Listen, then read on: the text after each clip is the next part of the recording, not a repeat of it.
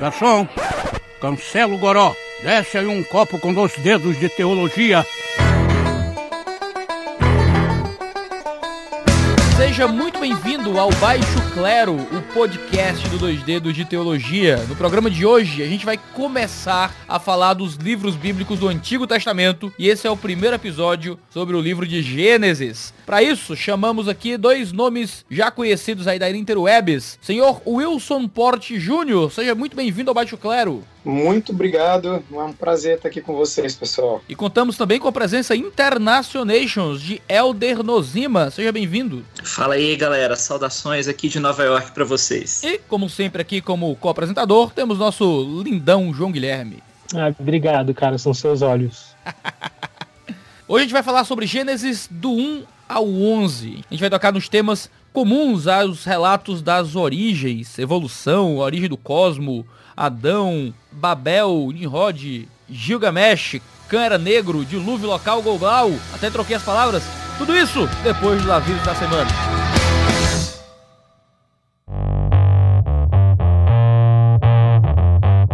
E os nossos avisos são sempre curtinhos, é só para lembrá-lo que o nosso podcast faz parte da grande gama de conteúdo gratuito que a gente entrega aqui no YouTube e em outras mídias para você que acompanha o Dois Dedos de Teologia. E que só é possível enviar tanto conteúdo de graça pela internet porque nós temos, primeiro, apoiadores que cadastraram o cartão de crédito para todo mês ofertar 5, 10, 15 ou quantos reais puderem dar por mês ao Dois Dedos de Teologia para financiar os custos de produção do nosso canal. Todo o recurso que é enviado pelos patrões é totalmente investido para manter o Dois Dedos de Teologia funcionando. E também com os recursos pagos que existem aqui no canal, como o nosso curso online de teologia, o Teologia Descomplicada, onde você é introduzido à teologia a partir do zero, tendo a mim, Iago, como seu professor, e o Review, o clube de assinatura literário do Dois Dedos de Teologia, onde você pode pagar menos de 60 reais por mês e receber lançamentos na sua casa com frete grátis, sempre um valor em livro muito maior do que aquilo que você pagou de mensalidade. Não deixe de nos acompanhar nas nossas redes sociais, arroba dois dedos de teologia em tudo, para saber mais do que a gente tem produzido. Então vamos lá pro programa de hoje que tá muito legal.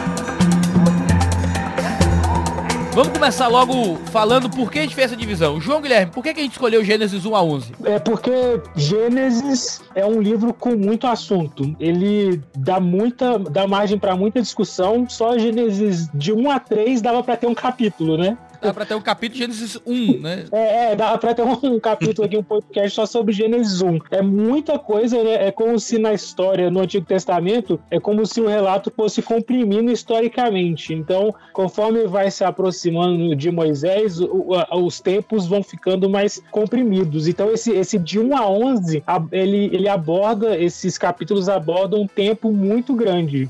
Agora sim, por que a gente dividiu tudo bem? A questão é, por que do 1 ao 11? Por que não ao 9? Por que não ao 12? Ah, porque do 1 ao 11, sim. Porque 11, o capítulo 11 é onde termina o relato, digamos assim, geral, né? Do, do capítulo 12 em diante é quando vai começar a história do povo judeu com o chamado de Abraão. 11 é ali a Torre de Babel, aquela divisão das línguas lá. E aí no capítulo 12 começa com, com o relato da vida de Abraão, que é o grande patriarca do povo judeu, de onde sai Moisés. A divisão das línguas estranhas, você tá querendo Eita. dizer?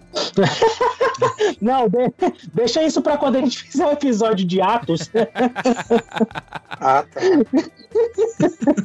Mas eu queria, Iago, Ah. falar um pouco com os nossos convidados acerca do Pentateuco, porque nós estamos começando o Antigo Testamento, mas estamos também começando esta subparte do Antigo Testamento que é o Pentateuco, né? Pentateuco. Penta é 5, né? Penta é 5, Pentateuco. E aí eu queria que o- os nossos convidados falassem sobre isso, sobre o Pentateuco. Aí a gente vai abordar um pouco essa questão da, da autoria, né? De, de quando que foi escrito, por quê, o contexto, né? Quem, como, quando, onde, por quê. Do, do Pentateuco de um modo geral, porque tem essa questão do Pentateuco é, ser, ser uma leitura contínua, uma, uma, ele tem uma unidade, né? Dos cinco livros. Então, a gente está dividindo aí, como a gente sempre aprende, Gênesis, e tudo, mas eu queria que a gente fizesse essa introdução falando sobre o Pentateuco. E aí aproveitar também, porque o, o Wilson Porte foi meu professor, olha só que honra. Caramba, cara, eu sou, eu sou um. Em 2013, o Wilson Porte foi meu professor, e aí ele me ensinou que existia um negócio lá das fontes. Esse aprendeu bem, esse aprendeu bem. o Wilson me ensinou que tem um negócio lá das fontes.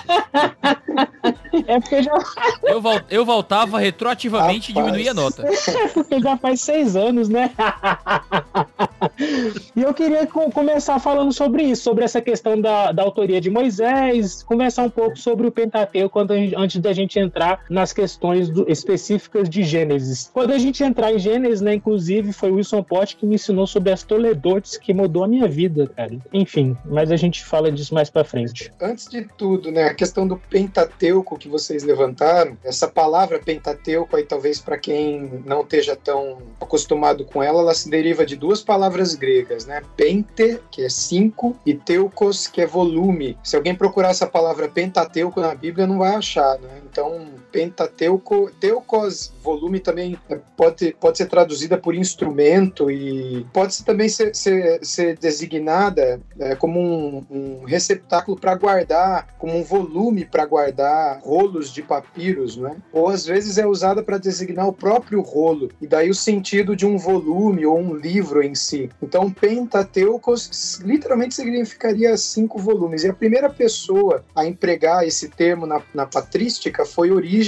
quando ele expôs o Evangelho de João, no capítulo 4, versículo 25. Ele usou esse termo Pentateucos para se referir à Torá hebraica, que são os, os primeiros cinco livros do Antigo Testamento, e a partir de então esse termo ficou associado né, a, aos cinco primeiros livros da Bíblia. De lá para cá, dentro do meio cristão, ao invés da gente usar a terminologia rabínica e, e judaica, que é muito comum à época de Cristo, é o Novo Testamento, que seria a Torá, nós nos acostumamos a usar o termo Pentateuco, né, aos cinco primeiros livros da Bíblia, dos quais uh, Gênesis talvez seja o, o, mais importante, o mais debatido, uh, e especialmente esses 11 primeiros capítulos que vocês mencionaram no início, pelo fato de neles muitas das doutrinas que são desenvolvidas ao longo da Bíblia serem mencionadas. E talvez as, as principais relacionadas à criação, queda e redenção, e das quais dependem praticamente tudo aquilo que se desenvolve ao longo das Escrituras. Dependendo da maneira como a gente toma os primeiros, não só 11 capítulos, mas eu diria até os primeiros dois ou três capítulos da Bíblia, é, isso vai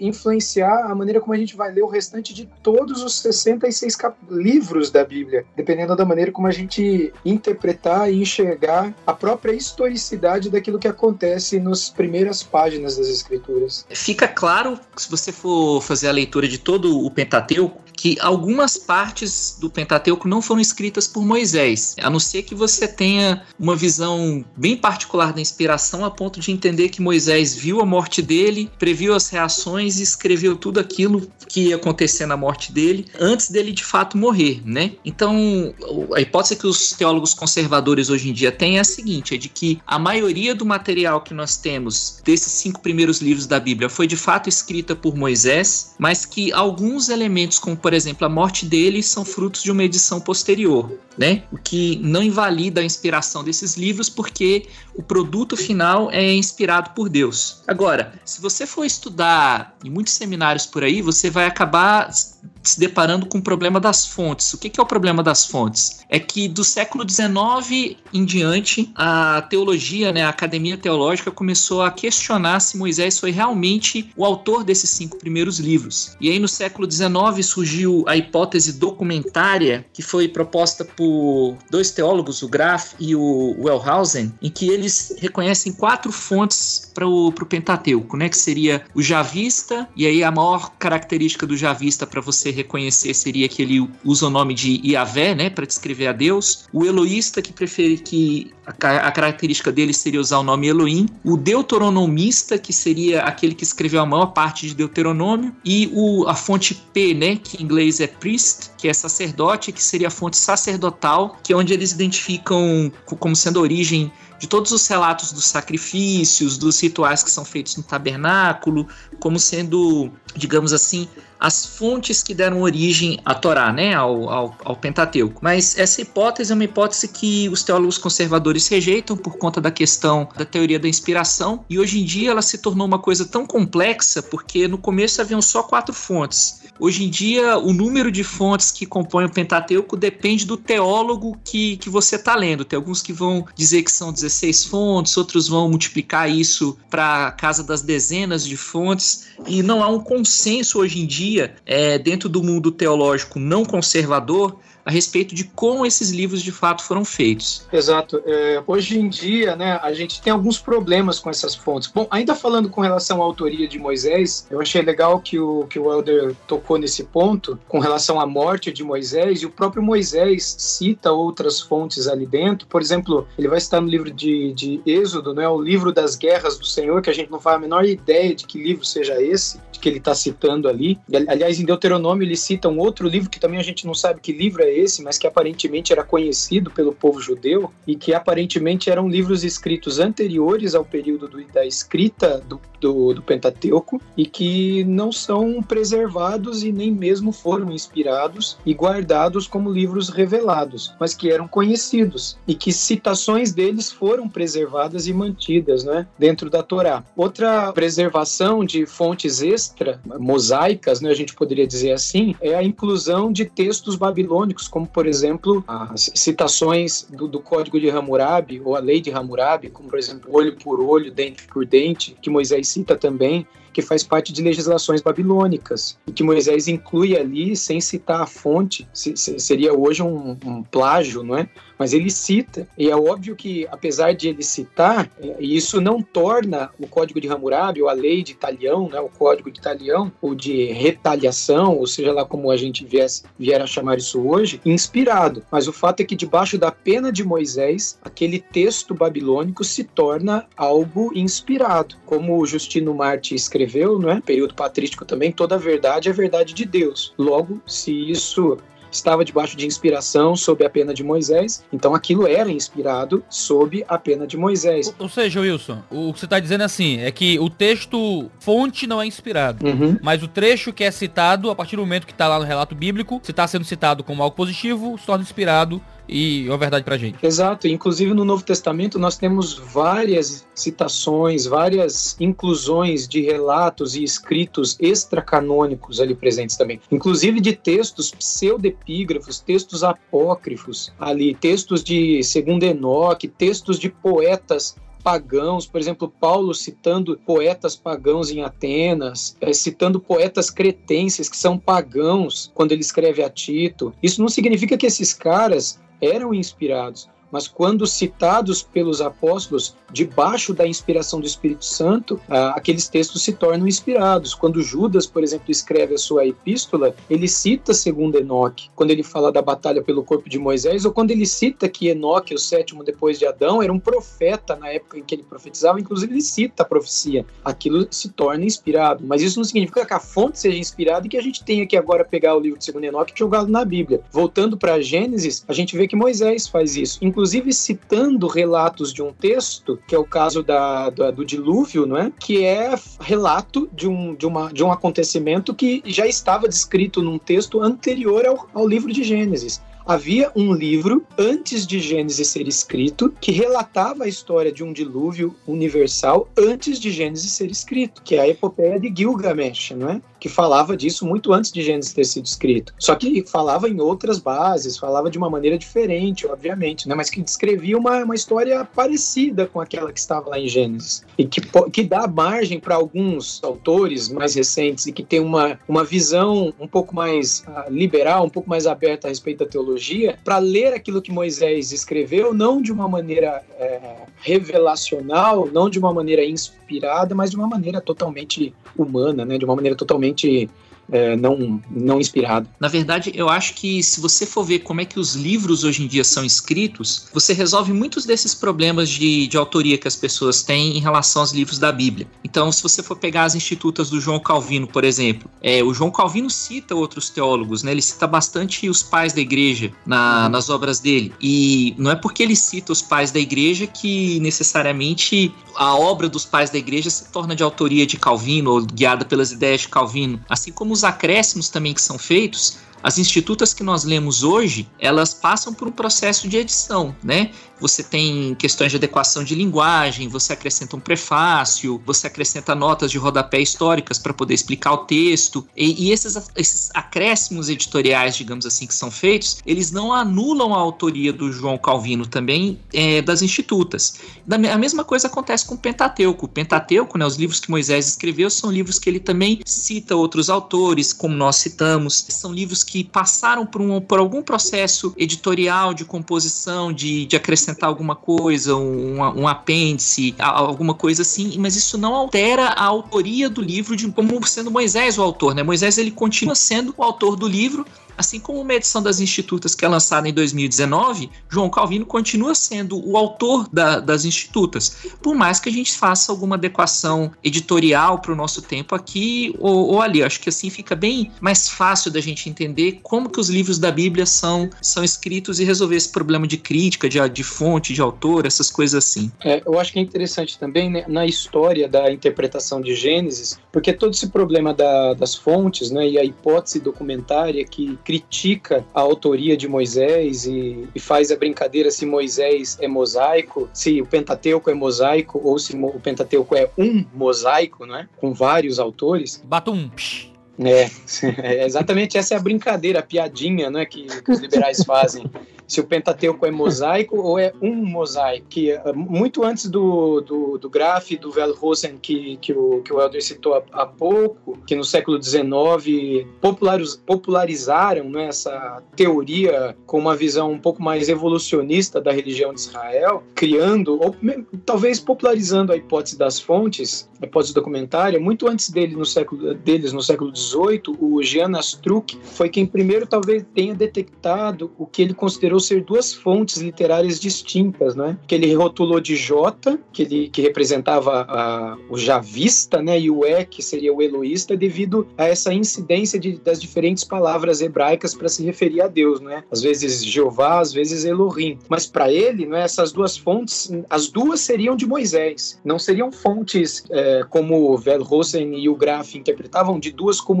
distintas, né? Como depois foram interpretadas, né? Porque depois, no século XIX, elas foram interpretadas como fontes do período da monarquia de Israel. Então, a fonte é, J, por exemplo, ela era considerada da região de Judá do ano mais ou menos 950, 850 a.C., e a fonte E, por volta de 750 a 700 a.C., é, foi regida no Reino do Norte já na época do, da monarquia dividida, lá na época de, de Acabe e tudo mais, não é? Quando Jean Astruc primeiramente identificou essas duas fontes, ele achou que era Moisés mesmo, mas que poeticamente estava uma hora escolhendo uma fonte, uma, uma maneira de escrever, outra hora outra fonte, e que ele apenas interpretava aquilo de uma maneira poética, mosaicamente falando, como autor daquilo, para colocar de forma poética aquilo que ele queria apresentar. Foi só então que depois outros autores, eh, como Aihorn e outros, foram alterando o sentido do texto e foram mudando aquilo que, que se iniciou com Astruc como apenas uma, uma ideia poética como sendo fontes distintas mesmo, né? E depois dele tiveram outros casos, como por exemplo o Robert Loth, que foi um erudito britânico, que ainda no século XVIII mesmo, em 1753, ele teria feito uma distinção daquilo que seria poesia derivada da natureza e a poesia derivada como arte consciente. Ele lançou um livro chamado Sobre a Poesia Hebraica, seria a tradução desse livro, né? E na, a ideia desse livro seria refletir sobre aquelas primeiras reflexões do Astruc. Aí depois um discípulo dele, no início do século XIX, na virada do, do, do 18 para o 19, que seria esse Einhorn, que foi o primeiro cara a escrever uma introdução ao Antigo Testamento na história do cristianismo. O primeiro cara a fazer uma introdução, livro por livro, do Antigo Testamento. Foi o primeiro cara literalmente liberal na história do cristianismo, que interpretou e que aplicou todas as teorias de, de Loth e as teorias do, do próprio Astruc à interpretação de Gênesis. E ele é quem começou aquilo que seria uma escola mítica. E quando a gente chega naqueles dois carinhas que o, que o Elder mencionou e que já estão na mesma. Isso é muito curioso, porque os caras estão na mesma época, o, o Karl Heinrich Graf e o Julius Wellrosen, esses dois alemães, eles estão na mesma época do Charlie. E, e, e eles estão nessa pegada de tentar uh, criar uma teoria com uma espécie de, de, de uma visão evolucionista da própria religião de Israel. E nessa pegada, eles tentam enxergar de uma maneira diferente aquilo que seria a historicidade de Gênesis. Será que Gênesis seria literal? Será que Adão e Eva seriam históricos de fato? Será que aquilo seriam apenas figuras não somente poéticas, como primeiramente foram interpretadas? Ou será que a gente deveria enxergá-los miticamente como Einhorn, como Loth, uh, primeiramente agora os interpretaram, e agora a gente deveria popularizar isso. E a partir desses dois caras, aquilo que seriam apenas hipóteses agora, eles já vêm como teorias de fato, e aí se popularizam essa se populariza essa teologia liberal, e aí vários seminários abraçam, né? E aí vários artigos acadêmicos teologicamente começam a ser produzidos e o liberalismo teológico começa a invadir vários seminários nos Estados Unidos e aí na começo e talvez meados do século XX aqui no Brasil e outros lugares no hemisfério sul também com essa visão que a gente chama de visão liberal teológica, né? de que Moisés não seria o autor e de que muitas coisas deveriam ser desmistificadas não, som, não somente na questão da autoria, mas também da teologia, porque se Moisés não é autor e aquilo que está ali não é fato, mas é mito, então a própria consequência daquilo precisa ser questionada. Por exemplo, o que significa um segundo Adão, o que significa a queda, o que significa a própria redenção, o que significa a necessidade de um Salvador, o que significa o que Cristo representou na cruz, o que significa a redenção, o que significa a nossa vida de comunhão, o que significa o ministério de reconciliação. Isso tem muitas implicações até naquilo que a gente chama de política hoje e nas questões sociais e por aí vai. O Wilson ele toca num ponto que é muito importante, que a gente vai voltar nele várias vezes quando estiver discutindo Gênesis, que é como que a interpretação do livro foi sendo alterada por conta de pressupostos filosóficos ou científicos que são externos a essa questão da exegese. Então, eu estava lendo sobre a hipótese documentária e o Hegel, por exemplo, ele tem uma influência é, na questão de como que essa hipótese ela foi desenvolvida, porque houve uma tentativa do, aí eu não vou conseguir falar alemão, né? Não vou conseguir falar direitinho Graf e, e, e Wellhausen, né, Wilson? Wellhausen. Wellhausen. Wellhausen. Teve uma discussão no episódio com o Igor também, mas a gente é brasileiro, fala do jeito que você quiser. Então, do Graf do Wellhausen, né? Porque eles tentaram aplicar a dialética do Hegel na interpretação do Pentateuco, né? Essa coisa de tese, antítese, síntese. É, eles pegaram esse pressuposto para tentar aplicar junto do texto bíblico, juntamente com todas essas questões é, científicas, evolucionistas e tudo mais, e isso mudou a maneira como o livro de Gênesis é interpretado. E esse é um, esse tema né, dos pressupostos que vêm de fora e que influenciam a nossa interpretação, a nossa visão de Gênesis, é, esse é um tema que ele vai voltar quando a gente estiver discutindo criação, quando a gente estiver discutindo é, dilúvio, quando a gente estiver discutindo a historicidade de Adão. Então, esse é um, digamos assim, é, talvez seja o, a grande questão que divide conservadores e liberais em relação à interpretação do livro de de, Gênesis do Pentateuco de uma forma geral nos dias de hoje.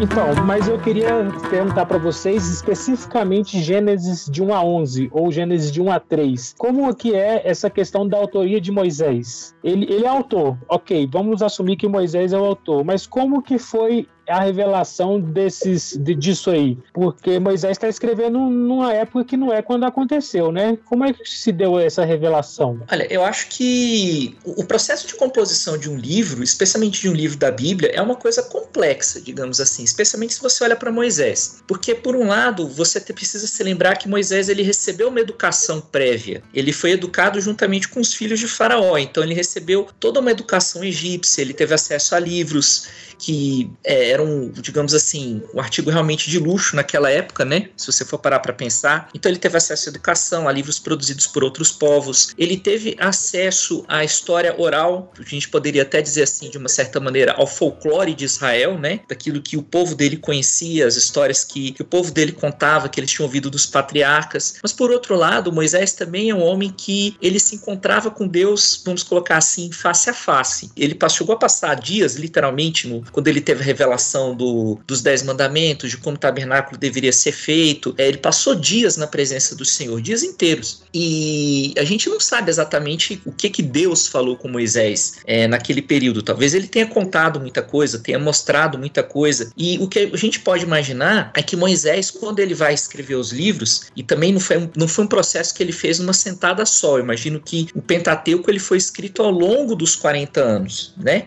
De, ao longo de todo aquele tempo que Moisés e o povo estavam no deserto, Moisés gastou muito tempo também é, colocando em forma escrita aquilo que ele tinha recebido de Deus. Mas ele coloca em forma escrita toda essa complexidade de elementos, as, as histórias orais que ele ouvia, a, a, revelação que ele tinha de Deus, aquilo que ele havia se lembrado da educação egípcia que ele recebeu. A gente precisa se lembrar que Moisés também ele era genro de um sacerdote midianita, né? Então ele teve acesso via Egito, mas também via Midian a visões religiosas diferentes, a histórias sagradas diferentes. Então tudo isso foi combinado para Moisés poder escrever Gênesis de 1 a 3 e, por tabela, o, o restante do Pentateuco. Não é um processo simples, é isso, é isso que as pessoas precisam entender. Tem vários elementos que complexos que vão sendo combinados para que ele possa fazer a redação dos livros. Acho que uma coisa legal também para a gente lembrar é que para quem Moisés escreve, né? Ele escreve para um grupo de ex-escravos, para um povo que havia permanecido no Egito por mais de 400 anos e que havia perdido totalmente o contato com seus primeiros pais. Todos os pais, os antepassados daqueles judeus haviam, enfim, morrido, aqueles que haviam vindo de Canaã há muito tempo. Você imagina, os nossos antepassados, os nossos parentes que morreram há 430 anos atrás. A gente não sabe. Você lembra, Iago, quem era o seu avô há 430 anos atrás? Eu não sei nem. Não faz nem ideia. Então a gente não faz nem ideia. Imagina esses caras. Então a gente, a gente não tem nenhum, nenhum. Er, eram esses os caras da época de Moisés. Quando eles saem do Egito, eles saem totalmente influenciados pela cultura, pela comida, pela religiosidade egípcia. É óbvio que eles têm uma identidade nacional que os, os cercava a gente percebe que havia essa identidade tanto pela escravidão, quanto pela própria língua, quanto pela própria história que os mantinha ali como um povo, como pela própria aliança que eles tinham diante de Deus, que obviamente os preservava pela ação do Espírito sobre eles, a ideia da aliança que os mantinha como um povo. Havia um remanescente que ali, ainda ali clamava a eles. A gente percebe que quando Moisés, diante da sarça ardente, ouve do Senhor que, que diz a ele que houve um clamor, então a gente sabe sabe que alguns clamavam ao Senhor,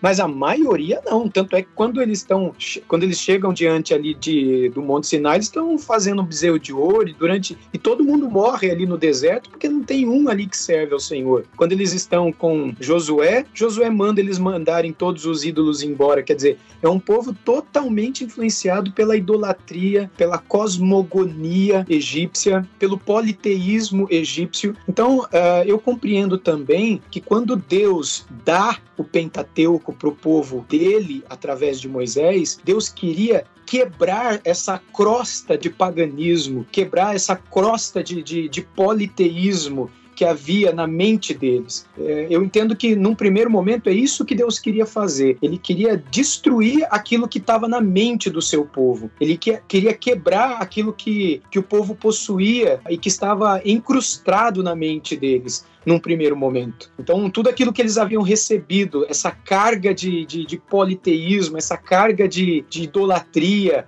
essa carga de paganismo, essas cosmogonias bizarras que, o, que no Egito eles aprenderam, a origem do mundo, essas filosofias a respeito da origem do mundo que em, em três regiões lá no Egito, pelo menos eles aprenderam, né? Três regiões do Egito haviam três visões diferentes sobre a origem do universo. E dependendo de onde onde esse povo estava, eles aprenderam de um jeito diferente. E eles chegam ali com Moisés com isso na cabeça. Eles não tinham muito noção de como é que Deus criou o mundo. E é muito interessante que, à medida que Deus vai em Gênesis 1 revelando ali a criação, Deus está tocando justamente em pontos que são pontos da, da cosmogonia é, egípcia. Ele vai desconstruindo ponto a ponto aquilo que eles aprenderam no Egito. Deus, é, aí eu já parto um pouco daquilo que a minha própria concepção uh, daquilo que Deus está fazendo em Gênesis 1, Deus não está ali cientificamente explicando como ele criou. Deus não está ali nos dando ciência, mostrando criacionisticamente como foi que ele criou, é, no, nos dando ali o passo a passo, em quantas horas foi, em quantos dias foi.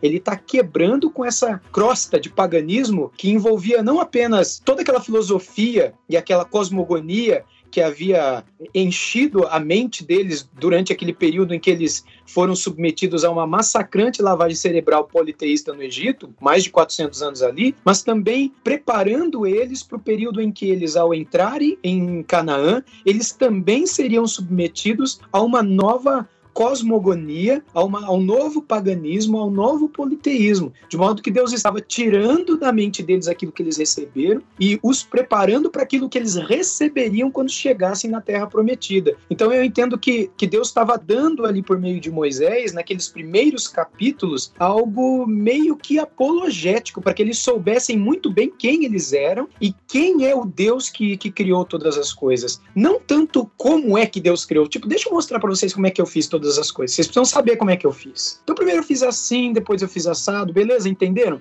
Assim que eu fiz. Não, eu, eu acho que ele estava querendo ali mostrar, olha, que fui eu que fiz. Não foi esse essa lagartixa gigante que vocês aprenderam no Egito. Não foi esse, esse essas águas primordiais como vocês aprenderam no Egito, como vocês vão ouvir daqui a pouco lá em Canaã, influenciados pela religiosidade babilônica, que tudo nasce das águas. Não, é, no início o meu espírito pairava sobre a face das águas. E eu criei essas águas. Não, não as águas criaram todas as coisas. Ele vai se mostrando como criador de tudo aquilo que era considerado criadores das coisas, né? Então eu entendo que Deus vai se mostrando como maior do que todo todo Deus que era adorado pelas, pelas religiões da época. Então eu entendo que Deus está quebrando com toda a idolatria da época e se mostrando como o verdadeiro Deus. Sim, é, eu entendi. Mas a Bíblia não é palavra de Deus para eles e para nós? Ela não deve dialogar com a cultura é, egípcia, mas também com a ciência moderna? Não deve ter uma resposta? Ou a gente tem uma visão dualista das coisas, né? A Bíblia, não, a Bíblia tá falando só de jejum e oração. Não dá para aplicar ah, esses aspectos da vida comum, não. Então, é por isso que eu sou criacionista, de sete dias literais, né? Digamos assim. Porque na verdade, você não tem como você fazer uma leitura da Bíblia sem você trazer algum tipo de pressuposto na sua leitura, né?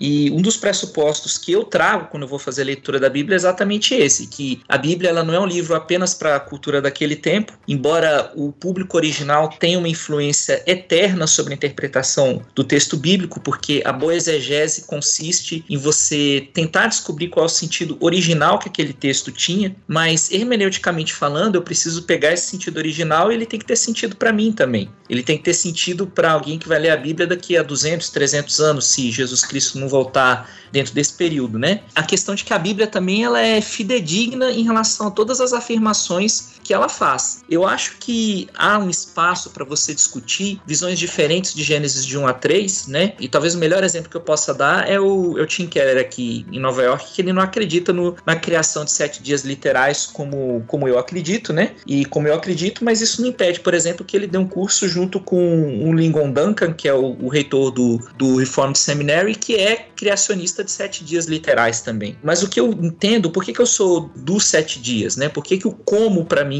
importa? Porque sim, tem toda essa questão apologética, tem toda essa questão espiritual de você desconstruir. Deus, ele faz um relato seletivo de como ele fez a criação e ele ressalta aquilo que tem uma importância espiritual e apologética para as pessoas daquele tempo. Mas se eu fosse perguntar para você, ah, o que que Moisés, quando Moisés ouviu o relato de Deus sobre como ele criou todas as coisas, Moisés ele acreditava naquilo que o evolucionista hoje em dia fala, o evolucionista teísta falava? Eu acho muito difícil que Moisés tenha escrito de forma poética para algo que era uma outra realidade material científica que ele estava ouvindo ali naquele momento sabe? Então, por isso que eu também entendo que são sete dias literais, porque não há outra maneira do, daquele povo ter entendido aquele, o relato de Gênesis de 1 a 3, a não ser de uma forma literal, que tarde e manhã significa um dia, que depois de um dia após o outro Deus foi criando, Deus foi fazendo as coisas daquela maneira. Eu acho que até o fato de algumas coisas serem, entre aspas, cientificamente impossíveis, por exemplo, ah, como que Deus pode ter criado a luz no primeiro dia e ter criado o sol no quarto dia? Eu acho até interessante que esse tipo de coisa exista, porque é como se Deus estivesse dizendo para o cientista do século XXI o seguinte: eu é que sou suficiente para sustentar a criação. Não são as regras que vocês percebem, não é aquilo que você entende como sendo necessário. Eu sou suficiente, porque hoje aquilo que não se encaixa dentro da narrativa científica, digamos assim, não é considerado plausível de ser verdadeiro. Por isso que se nega a ressurreição de Cristo, por isso que você nega os milagres que foram realizados pelos apóstolos. Tudo parte de uma visão é, científica do mundo e da realidade. E essa mesma visão que nega a ressurreição é a visão também que lê o relato bíblico e diz: ah, é impossível que tenham sido seis dias literais. Bom, eu vou. Qual eu a sua visão, Wilson? Você sabe, né, João? Mas fala aí pro pessoal. É, eu vou discordar do Helder. É, data vênia, como dizem os nossos. Diz que a gente gosta, é, diz que o povo gosta. Eu tenho dificuldade de ver os sete dias como literais por causa. Eu, eu já, eu já no, no, início eu pensava como sete dias literais também. O Helder já falou muito bem da visão criacionista, que é a visão dos sete dias literais, seis dias de criação, sétimo dia de descanso. Né? Além dessa, existem algumas outras visões. Eu, eu talvez não seria, eu talvez aqui não poderia dizer com excelência a respeito de todas elas, mas existem algumas que compreendem dentro da palavra ion que é dia em hebraico, e o boker e erev, né, que são as palavras tarde e, e manhã em hebraico, que aparecem repetidamente no capítulo 1 de Gênesis, manhã e tarde de, de cada yom, né, de cada dia, como sendo não literalmente um dia, mas eras. E aí dentro dessas eras se englobaria milhões de anos ou certos períodos de tempo nos quais Deus poderia ter realizado muitas coisas. Então, bilhares de coisas poderiam ter acontecido acontecido e milhões de anos poderiam ter acontecido. Então a Terra não necessariamente precisaria ser uma Terra nova, mas poderia ser uma Terra velha. Não é? Você também vai ter a, posição dos teístas evolucionistas ou evolucionistas teístas, ou como hoje muitos os chamam, os evoteístas, né? dentro dos quais você encontra também algumas visões. Né? Talvez a que esteja mais em voga hoje em dia, por causa da ABC2, envolve. É lógico que eu estou falando aqui grosso modo, não é? E eu também não pertenço a essa instituição, também não sou autorizado a, a, a dizer com propriedade, mas a ideia dos hominídeos e de que Adão e Eva não sejam históricos, ah, que Deus talvez teria escolhido um dos hominídeos, que seja uma espécie de macaco evoluído, e que Deus teria feito uma aliança com um desses hominídeos e eles seriam uma espécie de representante dos demais, e etc. Né? Você tem aqueles também que acreditam que Deus criou tudo num dia só, por causa da de Gênesis 1, Gênesis 1, 1 e Gênesis 2, 4, que eu já vou falar agora, daqui a pouquinho. Você tem aqueles também que acreditam que Deus poderia ter feito isso da maneira como ele quisesse, porque aqui a gente tem uma poesia e não um relato é, científico. Uh, você tem aqueles também que, tá, que, que descrevem, o, o texto aqui não está descrevendo aquilo que Deus fez na criação do universo, mas aquilo que Deus fez na criação do Jardim do Éden, porque Deus teria criado tudo, céus e terra, lá em Gênesis 1, 1, e tudo que ele descreve do, do 1, 2 até o 2, 3 é a descrição daquilo que ele fez no Jardim do Éden. E aqui você tem alguns teólogos bíblicos reformados muito sérios, como John Hammer, que faleceu no ano passado, e que influenciaram uma série de, de teólogos de Westminster Seminary inclusive alguns da, do, do Centro de Pós-Graduação Andrew Jumper aqui no Brasil e tantos outros é, reformados mundo afora, que de certo modo abraçam essa visão também. Então, assim, não existe uma uniformidade com relação a esta a essa interpretação. E aí eu vou dar aquilo que eu entendo hoje, que não é uma visão, como eu disse, não há uma visão uniforme. Talvez a visão mais comum é essa visão dos sete dias literais, mas uma visão mais comum, digamos assim, entre aqueles que estão no campo da teologia bíblica, especialmente lidando com o texto hebraico, é essa que eu vou dizer agora que é a, aquela que, que, que, encontra dificuldades com, com o uso da, do termo Ion, que significa dia em hebraico, especialmente em Gênesis 2:4. É, em Gênesis 1, o tempo todo a expressão é, é Ion. Então, por exemplo, eu estou com, com o texto hebraico aqui aberto e o tempo todo o texto vai dizer aqui que Deus fez, né, é, isso, isso e aquilo e aconteceu isso no dia tal. E aí aconteceu isso, isso e isso, e aí fez manhã e tarde do dia tal. Aí quando a gente vai lá para Gênesis 2, especialmente para o versículo 4, a gente encontra que esta é a Gênese, Eletoledot, esta é a origem, né, a criação. A, expressão eletoledot é o que amarra o, o, os quatro primeiros capítulos da Bíblia, né? É a estrutura que ele usa para amarrar tudo. Toledot no sentido de gerações, do Hashamain Verhaaretz, né, dos céus e da terra. Aí ele vai usar a expressão Beion, que é no dia que Deus fez, é, que fez Deus a terra e os céus. Aretz e Eretz ve Shamaim. Então, a, a, gente tem um problema aqui quando a gente vai fazer a exegese do texto hebraico, porque em, em Gênesis 2,4, e aí eu, eu vou encontrar um debate muito sério com os teólogos liberais que, que manjam de hebraico, quando eles pegam Gênesis 2:4 e dizem: "E aí?", eles dizem para mim: "Como é que você interpreta Gênesis 2:4 que me diz que Deus fez tudo nos céus e na terra em um dia só? Tudo ele fez num dia só. Tudo aquilo que está descrito no capítulo 1, tudo nos céus e na terra, tudo aquilo que está descrito lá no, no capítulo 1, né? Que ele diz que ele fez no dia 2, no dia 3, no dia 4, no dia 5, no dia 6, Lá em Gênesis 2.4 fez que ele fez tudo num dia só. E aí, aparentemente, é, para mim é aparentemente, né? Eles vão dizer, é uma contradição, porque ou ele fez tudo em seis dias, ou ele fez tudo num dia só. Aí, como é que eu saio dessa contradição? Eu saio dessa contradição olhando para aquilo que me parece e é aquilo que Jean Astruc no século XVIII enxergou também, um paralelismo na, na descrição de Moisés, porque aquilo que Moisés relata no dia primeiro, ele vai criar um paralelo no dia quarto. E aquilo que ele relata no dia 2, ele encontra um paralelo no dia 5. E aquilo que ele relata no dia 3, ele cria um paralelo no dia 6.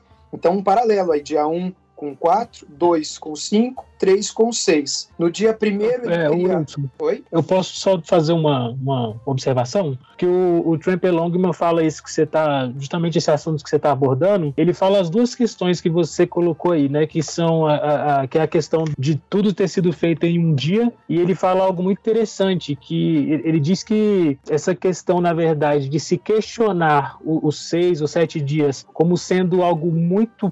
como sendo muito pouco tempo, é recente, que na verdade verdade, o que Calvino enfrentou no século XVI foi um ceticismo de, no sentido de que por que Deus levaria tanto tempo? Ou seja, sete dias é muita coisa. Porque Sim. Deus poderia é, levar, fazer tudo em um dia. Ele, o Trumper Longman diz assim, né? O relato bíblico parecia ridículo para muitos leitores do século XVI, porque sabiam que Deus podia criar instantaneamente caso quisesse. É, é curioso isso, né? Porque é exatamente o inverso da discussão que se tem a partir do século XIX. É, e, e essa questão dos dias, do, do paralelismo é muito legal porque ele fala assim, né? Ele fala sobre a, a existência de uma relação intencional entre esses dias. Então, os três primeiros dias, eles descreveriam a criação das esferas de habitações, dos moradores dessas esferas que vão ser mencionados nos três dias seguintes. E que estão relacionadas aos ídolos egípcios, de onde sim, sim. o povo saiu. Se você vê no dia primeiro, ele relata as luzes, e no dia quarto, que é o paralelo, ele fala do sol e das estrelas. No dia 2, ele vai falar sobre as águas, e aí no dia 5, ele vai falar sobre os peixes e tudo mais.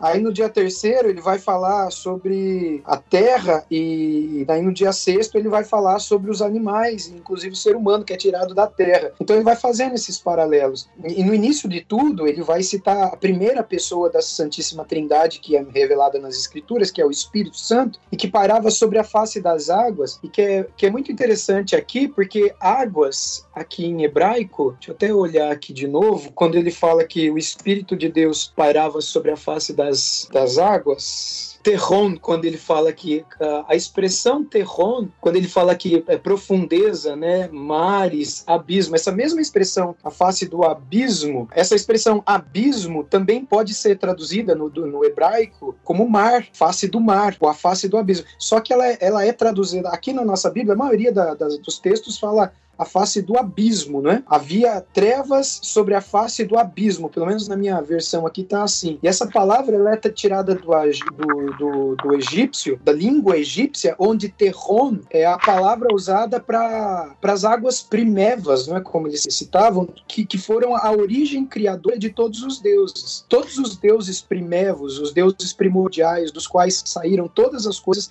para criarem todas as coisas existentes, que são as luzes, que são a própria atmosfera, o firmamento, o sol, a lua, a própria, o próprio vapor, o barro, as criaturas que saem do barro, os grandes monstros marinhos, os répteis que rastejam, tudo aquilo que é descrito aqui em Gênesis e que era adorado no Egito. E aí depois Deus vai dizer: fui eu que criei tudo isso que vocês estavam adorando lá atrás.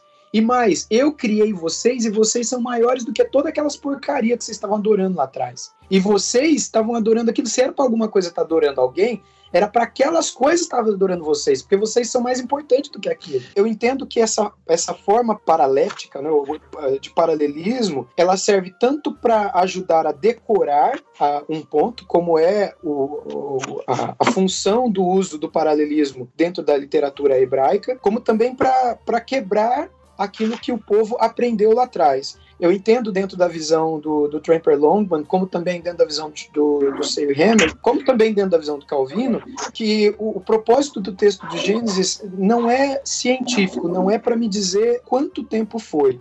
Eu não tenho problema nenhum que tenha sido com sete dias, seis dias, um dia, sete milhões de anos ou um segundo, como me parece ter sido aqui em Gênesis 1. No princípio que eu dei os céus e a terra e tudo que neles há, como parece ter sido também em Gênesis 2.4. Eu não tenho problema com isso, porque para mim não me parece que o texto é científico. Me parece que o texto ele é mais para descrever que foi ele que fez, não como ele fez. Esse é só o meu ponto final aqui, por enquanto.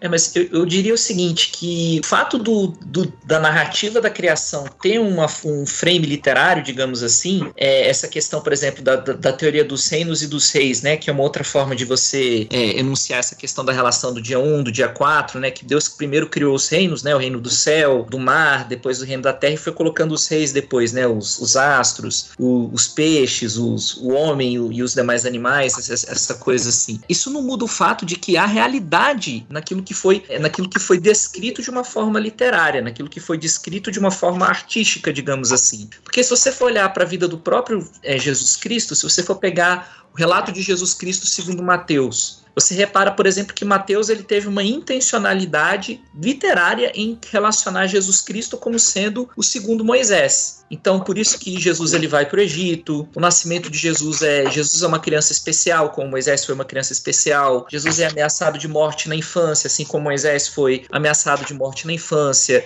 Jesus vai para o Egito, assim como Moisés é criado no Egito. Jesus sai do Egito, é como Moisés também saiu do Egito. Jesus anuncia a nova lei, né? Ele dá a nova interpretação da, da Torá, ou ele esclarece a interpretação da Torá em um monte, por isso que é o sermão do monte. E Moisés ele recebeu a lei de Deus em um monte. Aí alguém pode dizer assim: ah, você tá vendo como que houve um esforço literário para você dizer que Jesus Cristo é o, é, é o segundo Moisés? Mas aí vem a pergunta: mas o fato de existirem tantas coincidências entre Moisés e Jesus, de você perceber essa intencionalidade em Mateus. Mateus também ele está escrevendo o evangelho dele com um propósito. O evangelho de Mateus foi escrito para os judeus com o objetivo de convencer os judeus de que Jesus Cristo é o segundo Moisés, ele é o Messias. Mas o fato de Mateus ter escrito da maneira como ele escreveu, isso anula a historicidade daquilo que ele relata sobre Jesus? Isso quer dizer que ah, não importa se Jesus Cristo foi para o Egito ou não, não importa se Herodes tentou matar as crianças de Belém ou não, o que importa é a mensagem que Jesus Cristo é o segundo Moisés? Eu, eu acho que não cabe. Embora você tenha leituras alternativas, digamos assim, no relato da criação, ao longo da, da história da igreja, também é fato que a até que a evolução realmente se tornasse popularizada por meio do, do Charles Darwin, é, a interpretação dos sete dias literais ela foi a interpretação hegemônica do, do relato da criação. Inclusive, tem, tem até um livro que foi publicado no Brasil que chama Deus e o Cosmos, do, do John Bill, da editora PES, né, da Publicações Evangélicas Selecionadas. E o John Bill, ele é astrônomo, ele é matemático, ele não é teólogo, mas ele mesmo coloca, dizendo assim: olha, é, a interpretação procurou se encontrar, tem uma, a gente precisa pegar esse outro significado de Ion. Ah, tem uma separação aqui rígida entre Gênesis 1.1 e Gênesis 1.2 até o 2.3. É, são coisas que só ganharam força realmente para tentar conciliar aquilo que estava sendo dito pela ciência com aquilo que o, o, o texto bíblico diz. E mais uma vez, é, eu, eu, eu, coloco o argumento que é trazido por mim, que é trazido pelo, pelo Ligon Duncan, que é trazido por, pelos teólogos criacionistas de uma forma geral, que é essa ideia de que o que muitas vezes nós fazemos é que nós entramos em uma espécie de choque entre aquilo que a gente lê no texto bíblico, que é o entendimento mais claro do texto, e aquilo que é a realidade, realidade não digo diz, né? Aquilo que a ciência diz, a interpretação científica da, da criação, da realidade, aí a gente tenta conciliar as, é, a gente tenta conciliar as duas coisas, mesmo que para isso eu tenha que ir para a leitura que não é a leitura mais natural do texto, a leitura que é hegemônica na história do, do texto bíblico. Então, assim, eu acho que essa questão dos pressupostos, mais uma vez, é uma questão que volta, que, que vai voltar aqui na criação, que vai voltar quando a gente for discutir se Adão é literal ou não, que vai voltar quando a gente for discutir se o dilúvio foi um acontecimento local, se ele foi um acontecimento global, se ele foi apenas uma, vamos colocar assim, uma hebraização da epopeia epopeia de Gilgamesh. Então, essa questão dos pressupostos é uma coisa que a gente realmente precisa pensar. E, e não é indefensável, né? A, a, visão dos sete dias literais, ela não é indefensável. É, não apenas apelando para o sobrenatural, mas quando você olha para o próprio padrão que Gênesis 1 dá de como que o mundo foi feito. Você olha para Adão e Eva, Adão e Eva eles não foram criados crianças, eles foram criados adultos, eles foram criados prontos, eles foram criados formados. Se você olhasse para Adão, você não ia dizer, é, você ia dizer, ah, precisaria, sei lá, de 20 anos, de 30 anos até você ter esse homem aqui de, diante de mim, quando na verdade ele teria sido criado há 15 minutos atrás. É, a, a, criação mostra, a, o relato da criação mostra um Deus que constrói um mundo pronto, que constrói um mundo formado. E, e filosoficamente você poderia criar assim, vai, se a hipótese for de que Deus já criou a criação madura, ao invés da gente imaginar um processo longo, que pela lei da probabilidade é um processo que é extremamente improvável. Por isso que a ciência hoje também gosta dessa teoria do multiverso, né? Porque se você passa a admitir que existem múltiplas realidades, milhões de universos possíveis, é, um, um, tema que você vê até, por, por, exemplo, quando você lê história em quadrinhos, né, que você sabe que a Marvel é um multiverso, a DC é um multiverso também. Por que, que essa teoria é tão popular? Porque ela ajuda a reduzir o problema das probabilidades, porque se existem bilhões, trilhões de, de universos possíveis, então sim, é possível que no nosso universo há probabilidades tão pequenas das coisas terem se formado de maneira aleatória tenham formado esse mundo complexo, organizado que existe hoje. Então, eu acho que tudo isso precisa ser considerado, digamos assim, da gente realmente se perguntar por que, que eu preciso ter uma leitura diferente de Gênesis 1 a 3 do que a leitura que se teve na história da igreja por mais de 1500 anos? Isso, isso a gente devia se perguntar. Eu, eu só quero terminar dizendo que é, o meu ponto, eu não duvido que aquilo que o Elder disse possa estar certo. Pode ser que Deus tenha criado em sete dias meu ponto não é esse. O meu ponto é que, pelo texto em si, não é isto que o texto está dizendo. Quando eu pego o texto em hebraico, o uso das palavras me apresenta uma a, aparente contradição pelo uso das palavras. o uso das palavras no capítulo 1 me, me, me, me, traz a impressão de que ele criou em, sete, em seis dias literais. se, se fosse só Gênesis 1, eu teria total conforto em afirmar que são seis dias literais. O problema é que quando eu chego em Gênesis 2 e uso o texto hebraico, ele diz com todo conforto que foi em um dia só. E, e assim, é, usando a honestidade do texto em hebraico, eu, eu me sinto em, em, em desconforto em dizer que foi que Gênesis 1, eu, eu preciso achar uma resposta. E a resposta que eu encontro é: eu tenho que entender de outra maneira, porque eu continuo achando que o texto bíblico é inspirado. E a resposta que eu encontro é: para mim, a Bíblia não está falando de ciência. Deus não está querendo me mostrar como ele, como ele fez, mas, mas ele está querendo me dizer que foi ele que fez. Esse é o meu ponto. Peraí, peraí, Você posso dar a minha, a minha A gente tem só mais nove capítulos de Gênesis aqui para tratar. Tá muito bonito, tá muito bonito o debate, tá muito, muito gostoso. Eu adoro, adoro essa treta. Nasci, nasci para confusão. Mas deixa eu trazer todo mundo para um ponto de convergência aqui. Mas é Adão e Eva como personagens históricos existiram de fato? Ou eles são uma metáfora para Israel ou da humanidade de forma geral, algo assim? Porque eu acho que seja um ponto de convergência muito maior pra gente. Eu entendo que eles existiram, literalmente. Eu entendo que a não crença na historicidade de Adão e Eva destrói toda a, a soteriologia e destrói tudo aquilo que, que a narrativa bíblica ao longo da, da sua apresentação nos traz. É, o Antigo Testamento trata Adão e Eva constantemente como personagens históricos, né? Os profetas falam de Adão então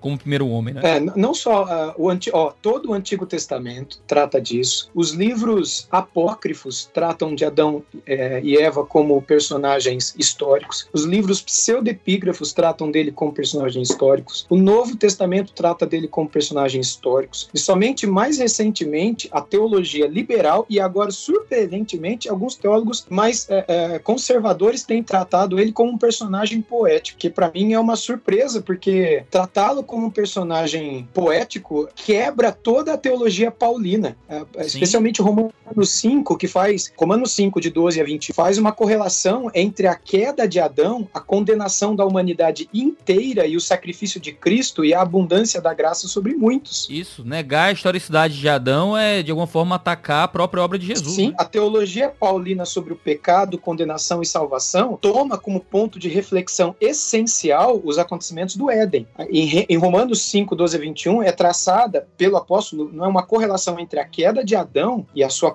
e a condenação da humanidade toda e o sacrifício de Cristo e a abundância de graça sobre muitos. Logo, se eu não compreendo a historicidade de Adão e Eva, enfim, eu preciso, eu preciso achar alguma alguma solução aí. Como o Gleason Archer vai, vai descrever, né, é praticamente impossível aceitar a autoridade de Romanos 5 sem aceitar a, a, inferência de que a raça humana inteira advém de um único progenitor. É, eu concordo com o Wilson, né? Essa questão assim, é, a historicidade de Adão realmente ela é uma daquelas bases em torno do qual o cristianismo se constrói. Se você remove essa historicidade, você compromete a credibilidade de todo o edifício cristão. Mas só para a gente poder entender por que, que alguns teólogos conservadores têm tomado Adão, digamos assim, não de uma forma literal, é também um argumento linguístico, digamos assim, né? Porque em hebraico, homem é Adam, né? É, então, uma outra, a gente poderia traduzir Adão como homem, pura e simplesmente, né? Ao invés da gente colocar o, o nome como nome próprio e fazer a transliteração do, do hebraico para o português. E aí, como o primeiro homem se chama homem, né? Então, algumas pessoas passam a, a ver Adão, na verdade, não como um, personagem real, mas como uma espécie de arquétipo, né? É, seria uma figura literariamente construída para simbolizar a humanidade de uma forma geral. Então, que não é porque nós somos desobedientes, porque o nosso primeiro patriarca, né, o nosso primeiro antepassado, comeu do fruto proibido e desobedeceu à lei de Deus e foi expulso, mas seria porque a humanidade, de uma forma geral, tomou aquela decisão, né? Então, é mais ou menos por aí que caminha os teólogos conservadores que têm aceitado Adão como não como um personagem histórico, mas como uma figura literária, arquetípica, digamos assim, é, no, no relato de Gênesis de 1 a 3. Eu acho que a gente pode entrar no, no debate sobre a imagem de Deus, né? O que é que isso significa ou é um debate muito longo? Rapaz, se você quer chegar até o dilúvio, Babel, Nimrod, Gilgamesh... Melhor pular, melhor pular, né? É. e dinossauro? Dinossauro existiu? O dinossauro é a invenção aí dos reptilianos, dos Illuminati. Ah, existiu, existiu. No, no, no... Quando? Bom, antes do dilúvio. Bom, aí eu acho assim. Eles eu... não entraram na arca, não coube? Olha, é, essa é uma boa pergunta. Eu diria que esse seria um dos pontos que o criacionista como eu teria, teria mais dificuldade, né? Mas, assim como tem a ABC2, né? E o que o Wilson Porte falou, Associação Brasileira dos Cristãos na Ciência, é, também tem cientistas criacionistas, né? Que tentam abordar essa questão do criacionismo de uma maneira mais, mais científica. Eu eu não me sinto qualificado para reproduzir exatamente o, o, ponto de vista deles, mas o que eles. Mas assim, é, é, o que eles dizem é que houve a extinção de alguns animais na época do dilúvio e talvez, provavelmente até antes ou depois do dilúvio também. Né? Talvez a melhor evidência que a gente tenha disso hoje é, é o Dodô. Vocês sabem o que é o Dodô? Vocês lembram do, do pássaro Dodô nos desenhos animados? Sim, sim. Então, o dodô é um pássaro asiático que foi extinto, né? Que, que foi extinto pela, pela ação do homem. Assim como a ararinha azul, né, do, do Brasil, que está prestes a, a, desaparecer de vez da face da Terra, porque agora ela só existe em, em cativeiro e não se reproduz, não está se reproduzindo em cativeiro. Então, uma coisa que esses cientistas eles gostam de pontuar é o seguinte: é que há extinção de animais ao longo da, ao, ao longo da história humana. E por que então a gente teria que insistir que se ah, Deus criou os dinossauros, então eles deveriam estar presentes até o dia de hoje? Por que a gente não pode pressupor que houve catástrofes ou por meio da ação humana esses animais foram extintos? Se você for pegar o mamute, por exemplo, né, que eles falam que pela evolução seria uma espécie de antepassado do, do elefante, né, um primo do elefante. O mamute de acordo com cientistas evolucionistas, ele teria se, é, sido extinto já pelo homem pré-histórico, por conta da questão da caça que foi feita, da caça predatória que foi feita do mamute. Se até evolucionista me diz que o homem pré-histórico conseguiu promover a extinção de alguns animais, por que, que eu não posso imaginar que essa extinção também aconteceu ao longo da história bíblica, né, ao longo da história do Antigo Testamento. Agora, o Adalto Lourenço, ele mostra aí uma cerâmica inca, se vocês forem as palestras que ele dá pela editora Fiel sobre, sobre criacionismo científico, ele tem lá uma, uma cerâmica inca que mostra um triceratops movendo um tronco sendo dirigido por um, por um inca, né, como se fosse um cavalo, né.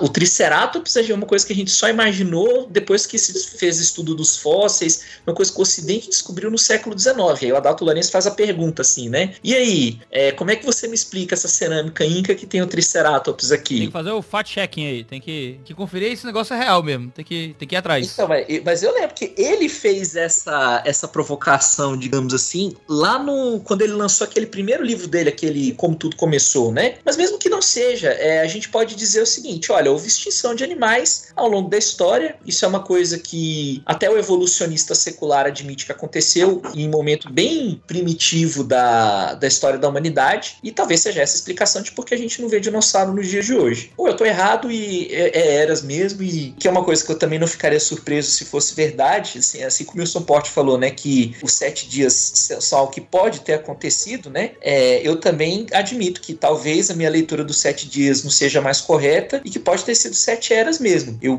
apenas, eu apenas reforço que a minha convicção é que a hipótese dos sete dias é mais provável, mas às vezes a hipótese são de eras sucessivas e aí fica fácil de explicar por que a gente não tem dinossauro nos dias de hoje. A pergunta passa a ser por que, que Deus permitiu morte e extinção de espécies antes do pecado entrar na humanidade, né? Mas aí já é uma outra questão teológica que não cabe aqui. Assim, com relação aos dinossauros, eu não tenho dúvida de que eles existiram. Eles existiram toda a questão que nós encontramos fóssil e a, a minha cidade aqui é uma cidade em que nós encontramos várias pegadas e a gente tem até um museu paleontológico aqui que as minhas crianças adoram visitar. Então, não tem nenhuma dificuldade com a existência de dinossauro. Agora, eu, eu não acredito que eles entraram na arca. Eu, eu sou muito amigo do Adalto, eu gosto bastante dele. Minha esposa estudou com uma das filhas dele é, e eu concordo com muita coisa que ele fala. Eu já trouxe ele aqui algumas vezes para falar, mas eu tenho alguma, alguma dificuldade com algumas coisas. Eu sei que ele é criacionista também, né? E, mas eu tenho alguma dificuldade com algumas coisinhas que ele fala. Eu vou, ser, eu vou ser menos, menos educado que o, que o Wilson Porte. O Wilson Porte é um lord inglês, cara. É impressionante. Um cavaleiro, é um gentleman. É. A gente aqui é tudo matuto, tudo na mesa do bar, o Wilson Poste todo educado de fraque e cartola. Tô de gravata borboleta, meu irmão. É, é isso mesmo, é isso mesmo. Mas ó, eu, eu tenho, eu tenho desconfianças. Ó, eu tenho muita desconfiança porque assim, eu não sou cientista, então eu não tenho habilidade nenhuma para julgar verdades científicas nesse nível, assim. Se eu fosse dedicar minha vida a isso, talvez eu conseguisse julgar papers e tudo mais, mas não é uma coisa que eu faço da minha vida. Eu ouço o Lourenço falar e é muito convincente para mim é muito convincente, sabe? Porque eu sou um público leigo normal que, por mais que eu tenha áreas de estudo especialização em uma área, isso não me dá arcabouço para falar de outra. Então, mas a impressão que eu sempre tenho é que ele tá me vendendo, como eu diria, ele, ele, parece que ele não tá me vendendo ciência, tá ligado? Parece que ele tá no esforço de popularização Parece que ele pega algumas verdades relativamente convenientes e vai jogando para mim de qualquer jeito. Eu, eu sempre fico muito desconfiado ao ouvir o Adalto Lourenço, porque nesse tipo de assunto, a gente precisa de popular... O quê? Uma verdade conveniente? É, um, um ele pega, escolhe... O, o Algor, o Algor... Não. O Algor Olha a referência aí. Nossa, referência em cima da referência.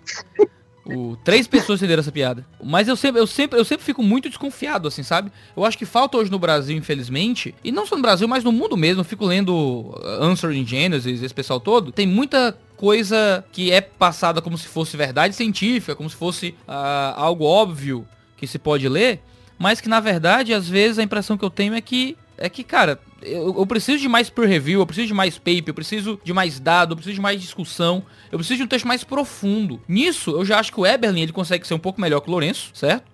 Nesse processo, no livro que, no livro que ele escreve. Mas mesmo, mas mesmo no, esquema que a gente tem aqui no Brasil, cara, a impressão que eu tenho, e eu costumo dizer isso com meus amigos criacionistas, porque nesse caso aí eu tô do lado do Elder. Eu, eu sou um criacionista uh, de sete dias literais. Mas eu acho que a gente perdeu no debate científico. Eu acho que se a gente entrar no debate científico. Eu tô, eu tô com o Wilson, eu tô com o Wilson aqui é. pra fazer o equilíbrio. Isso, tô contigo, Wilson. Você não tá, você não tá, tá sozinho, não, cara. A força tá equilibrada. Eu tô aqui, tô te, eu tô te dando todo o apoio moral. Você, você argumenta tá e eu te apoio já tava ficando com os olhos marejados. Isso, o João, o João e, o, e o Wilson são Sith, eu e o Elder somos Jedi. Aí a força tá equilibrada.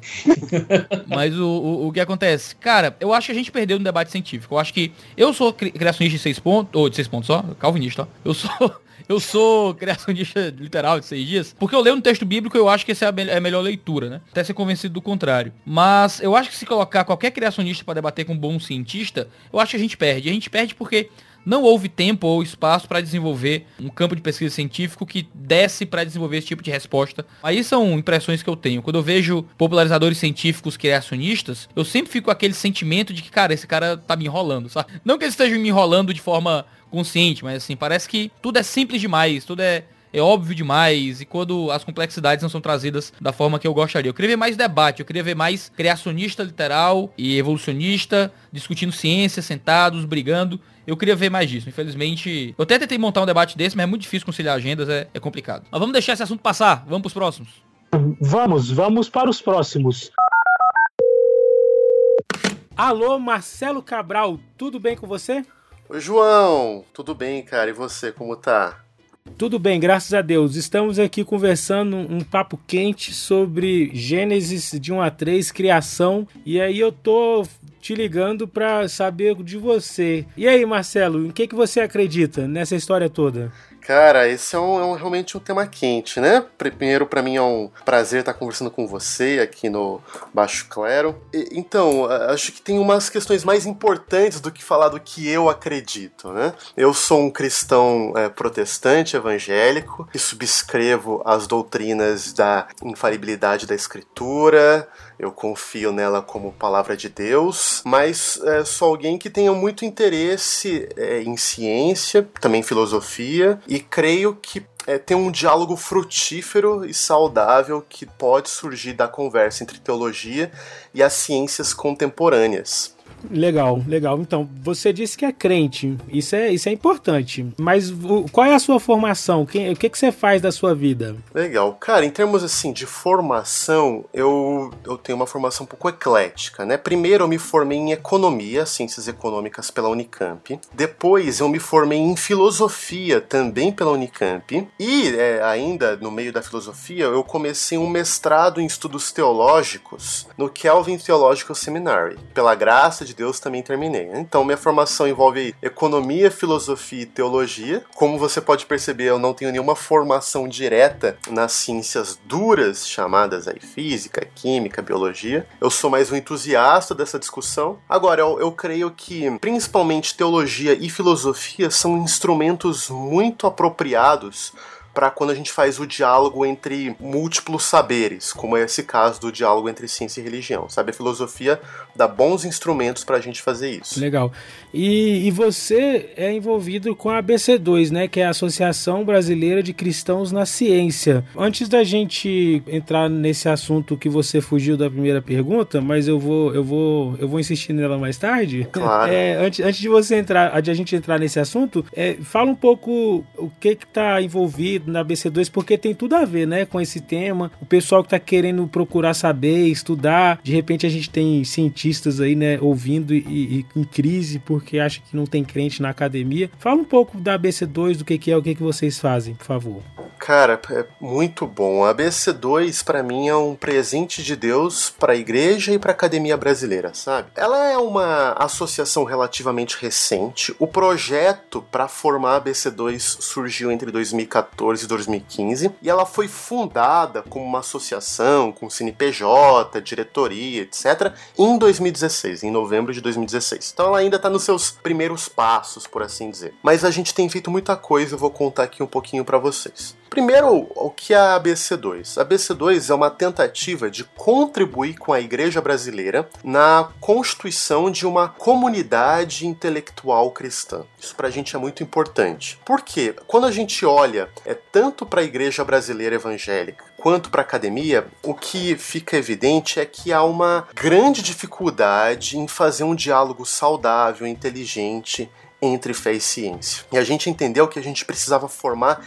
embaixadores de sentido, pessoas que seriam versadas tanto na boa teologia cristã clássica, e a BC2 tem uma vertente evangelical, né? então pessoas que fossem versadas, treinadas, que fossem bem formadas teologicamente, mas também que fossem bem formadas nas diversas ciências, tivessem formação acadêmica, suas carreiras constituídas, porque assim, falando para fazer uma metáfora, as duas linguagens, né, sabendo entender nos dois mundos, tanto da igreja quanto da academia e das ciências, eles poderiam ser embaixadores, que ajudariam tanto a igreja de um lado a compreender a importância das ciências, o que significa, a origem delas, entender, por exemplo, que as ciências modernas surgiram no berço cristão e surgiram em muito por causa do cristianismo. Mas também, do outro lado, conseguir trazer um discurso teológico inteligente para dentro da universidade. E a gente sabe que no Brasil,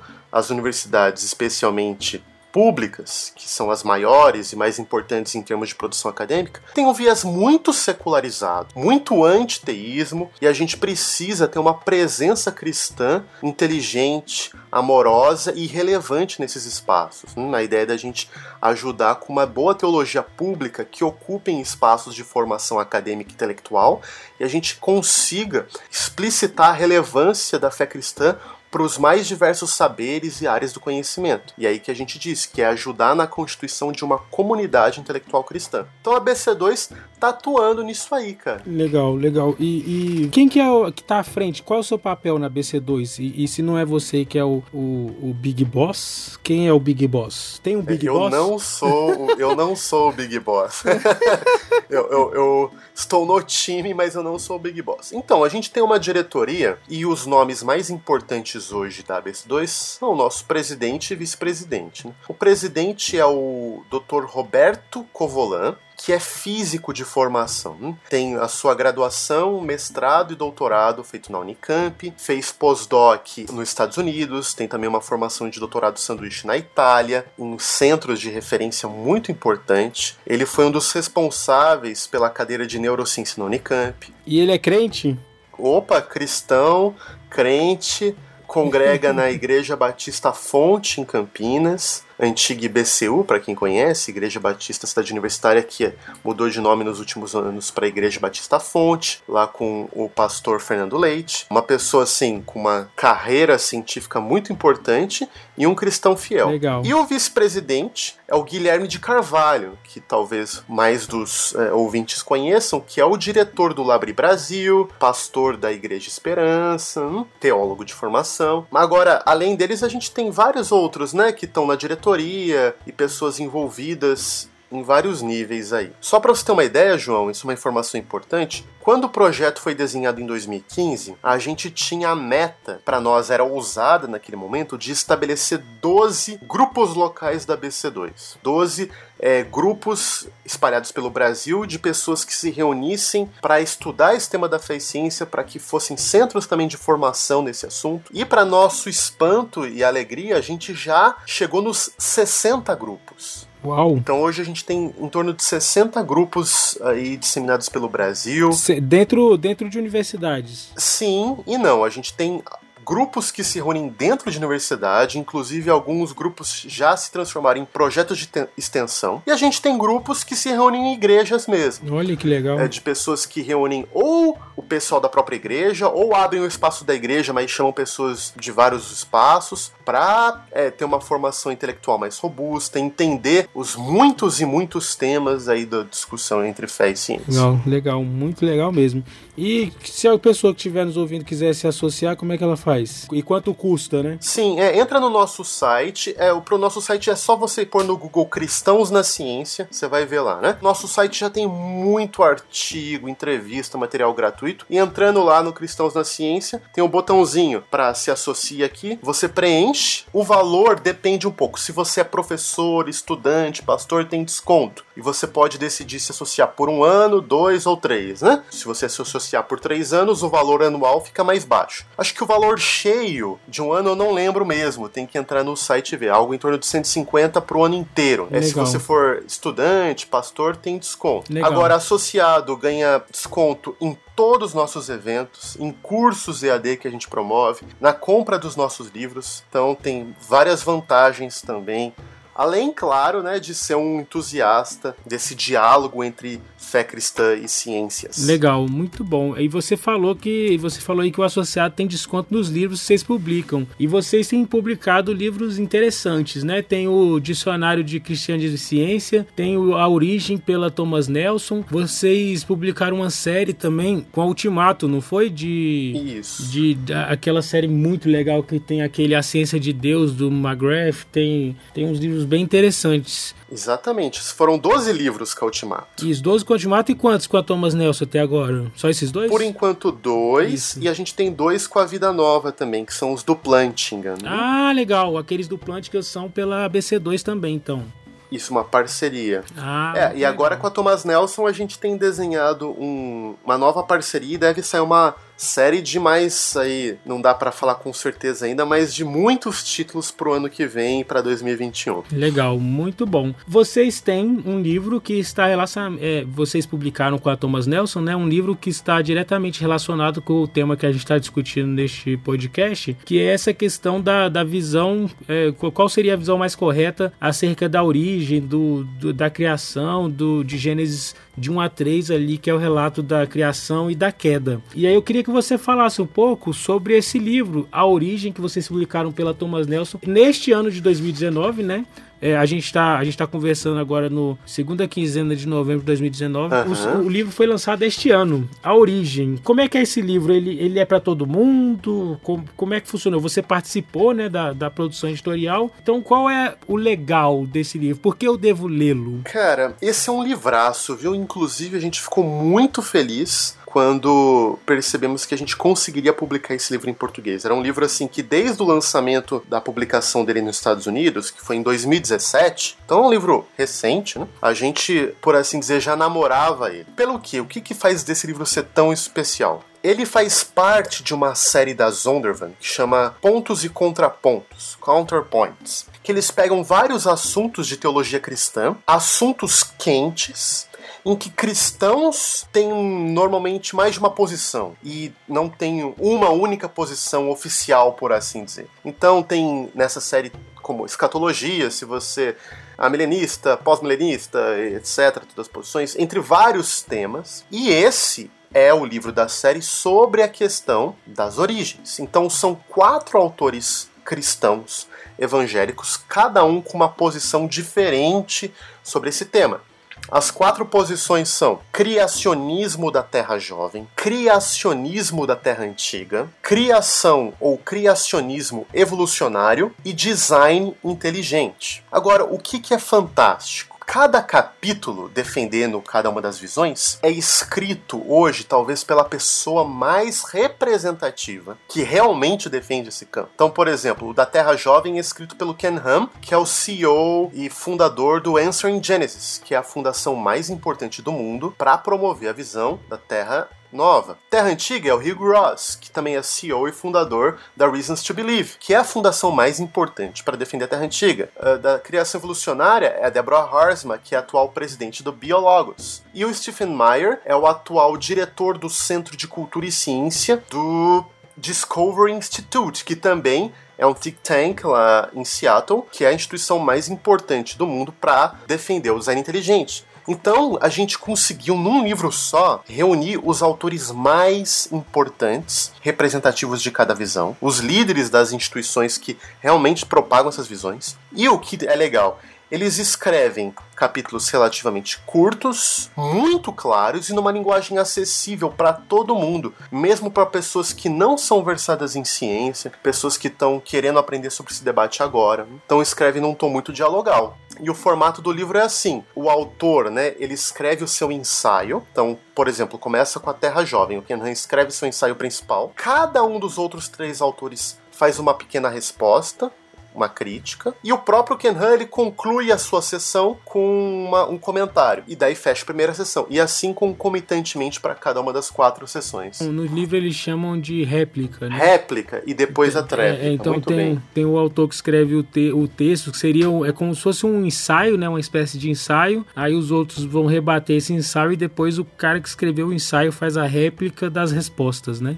Perfeito. Então, é- nossa, esse formato ficou muito legal, cara. Realmente é um livro tranquilo de ler, não é só para cientistas, eles não entram em tecnicismos, né? E esclarece muito bem. Uma coisa que eu achei muito legal desse livro é que a gente vai lendo, eu, eu particularmente nunca adotei muito, nunca fui muito afeto à ideia da, da Terra Jovem, né? Da, do criacionismo da Terra Jovem. Eu sempre fiquei ali entre o criacionismo da Terra Antiga e, e- e o, e o criacionismo evolucionário, né? Certo. Com, assim, com várias ressalvas, a- a- até mesmo a usar o nome evolucionário. E o livro me ajudou, inclusive, a, a romper um pouco dessas barreiras que são bastante preconceituosas, eu diria. e aí, cara, eu, eu, eu então nunca, nunca fui muito afeto a essa ideia da Terra Jovem. Mas lendo o, o- o capítulo, eu falei, uai, gente, mas eu acredito nisso aqui que esse cara tá falando.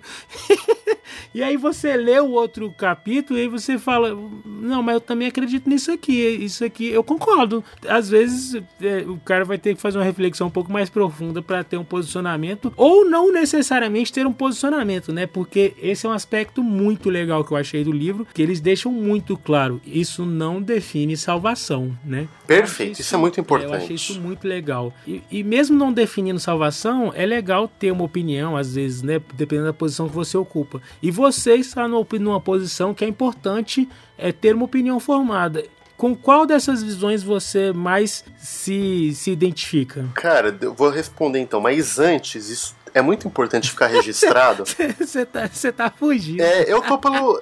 Eu, eu não tenho problema em falar sobre isso. Na verdade, eu dou várias palestras sobre o assunto. Inclusive, eu tenho uma palestra que a gente tem rodado o Brasil sobre o livro, sobre as quatro visões, né? E toda palestra eu começo dizendo o seguinte: que a minha intenção não é defender a minha visão. Eu sempre falo isso. Ah, claro, Nessa palestra em específica, eu só quero apresentar elas, mas por uma questão de honestidade intelectual, eu, eu sempre digo qual é a minha posição, Aham. porque eu creio que é importante pro meu público saber, né? Mas qual que é o ponto? Primeiro, deixa eu só deixar claro, a ABC2, a Associação Brasileira de Cristãos da Ciência, enquanto associação, ela não tem posição. Ela não defende uma posição em particular. E ela não exige O cara pode ter qualquer posição para se qualquer associar, posição, ou como você bem disse, uma pessoa que não, não quer se assumir. Né? Por exemplo, meu, eu creio que mais de uma posição tem pontos válidos, eu tô indeciso, isso é perfeitamente possível. Então, assim, para ABC2, você não precisa subscrever porque a ABC2 quer ser exatamente esse guarda-chuva, esse espaço onde pessoas com diferentes posições ou visões sobre esses assuntos encontrem um ambiente de respeito, de humildade e de amor, onde, claro, cada um tem todo o direito de defender sua posição, mas sempre de uma maneira respeitosa a quem pensa diferente e num modo gente a gerar amor e conhecimento mais amplo, né? Não gerar divisão, intrigas, não é nosso objetivo esse. Sim. Agora, dito isso, qual é a minha posição do Marcelo, estudando esses temas aí nos Que, últimos anos? que rufem os tambores. Então, eu, eu sempre dou minha resposta em dois tempos. A primeira é o seguinte: eu não creio que nenhuma das quatro visões dá conta de todas as questões. Todas elas têm buracos, todas elas têm problemas, todas elas geram tensões. Nenhuma delas passa fácil, por assim dizer, sabe? Agora, se eu tivesse que hoje dizer a qual eu me aproximo mais, não fecho com tudo, mas aproximo mais, é a criação evolucionária. Legal. Eu vou me policiar aqui para eu mesmo não ficar puxando sardinha para esse lado. Uhum. Mas uma coisa que eu achei muito legal é que eu não conhecia a Débora Harsman, que é quem defende esse ponto, né? E eu não conhecia também a Biologos, mas é, eu conheço o Francis Collins, que é o, o fundador, né?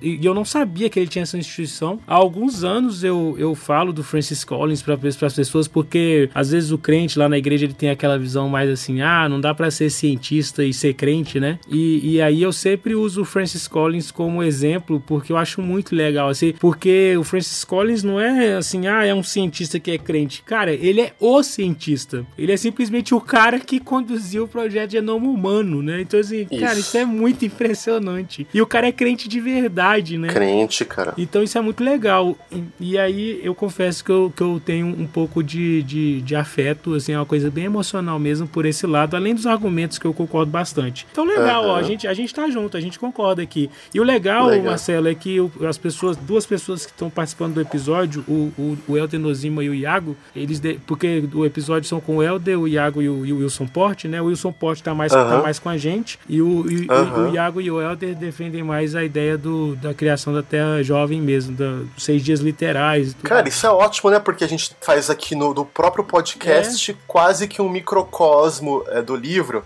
com cristãos é. que se respeitam, que é, entendem uh, a fé um do outro, mas podem ter posições diferentes sobre esses assuntos. Com certeza. E continuar em comunhão e em admiração mútua. Né? Legal. Fica então a recomendação de, de leitura. E você falou dessas suas palestras, tem online isso? Tem, tem no YouTube, alguma coisa assim?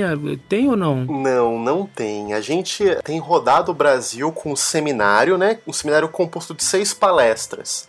Eu, o Roberto e o Guilherme. E cada um de nós dá duas palestras, e uma das minhas duas palestras é essa das quatro visões, em que eu tento resumir os argumentos de cada uma das quatro posições. Ai, que legal. Ainda não, não está na internet, mas talvez no ano é, em 2020, né? Isso seja é, corrigido. Cara, muito legal. Muito obrigado pela sua participação. Muito obrigado por se dispor e por fazer esse trabalho aí com a ABC2, com, é, envolvendo os cristãos na ciência, porque eu acho que isso é, isso é muito legal, né? Isso é muito importante. Tem um, tem um livro do, do Ruicas, né? Antigo, publicado pela NB, que ele faz uma relação entre a, a religião e o desenvolvimento da ciência moderna. E eu acho que a gente, eu acho que a gente tem que, que resgatar isso mesmo, né? Não deixar o secularismo engolir e, e, e propagar essa visão que, que é, na verdade verdade não é certa, né? De, que a religião não tem nada a ver. Deus abençoe o projeto de vocês, Deus abençoe a, a caminhada e, e, que vocês possam sempre desenvolver bons projetos, bons conteúdos para a glória de Deus, para a edificação das pessoas e que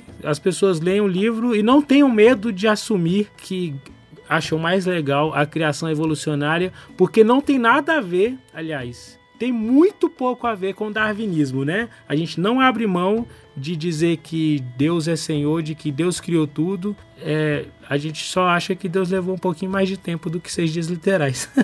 é, o, o interessante é que a gente fala o seguinte: todo cristão é um criacionista. Exatamente. Porque a isso. gente crê que Deus é o criador e o sustentador de tudo que existe, sejam as coisas visíveis ou invisíveis. É. O que os cristãos podem diferir é como Deus criou. Sim, Qual for o processo, os meios que Deus escolheu para trazer a criação à existência. Mas a gente está junto em confessar que o nosso Deus e Pai do nosso Senhor Jesus Cristo é o Criador de todas as coisas e o sustentador de todas as coisas. E se por um trilésimo de segundo ele parar de sustentar, as coisas cessam de existir. Legal, é isso aí, muito bom. Muito obrigado, Marcelo. Deus te abençoe e até uma próxima participação, com certeza. Já fica o convite. Muito obrigado, João. Para mim é um privilégio. Deus continue abençoando o ministério de vocês. Amém. Até mais. Tchau. Eu queria ter falado das Toledotes e eventuais quiasmos, falar sobre literatura judaica, mas isso vai ficar para um próximo episódio. Você que vai ficar curioso aí, pula, eu pula. lamento muito. Estude, vai ler um livro aí que você consegue. É, então, a gente chega no capítulo 6. manso, manso como um rinoceronte.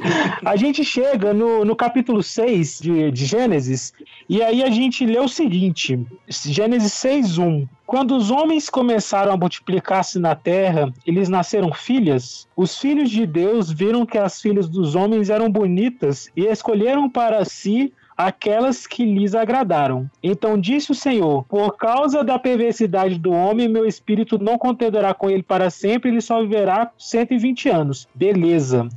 Aí, no versículo 4, naqueles dias havia Nefilim.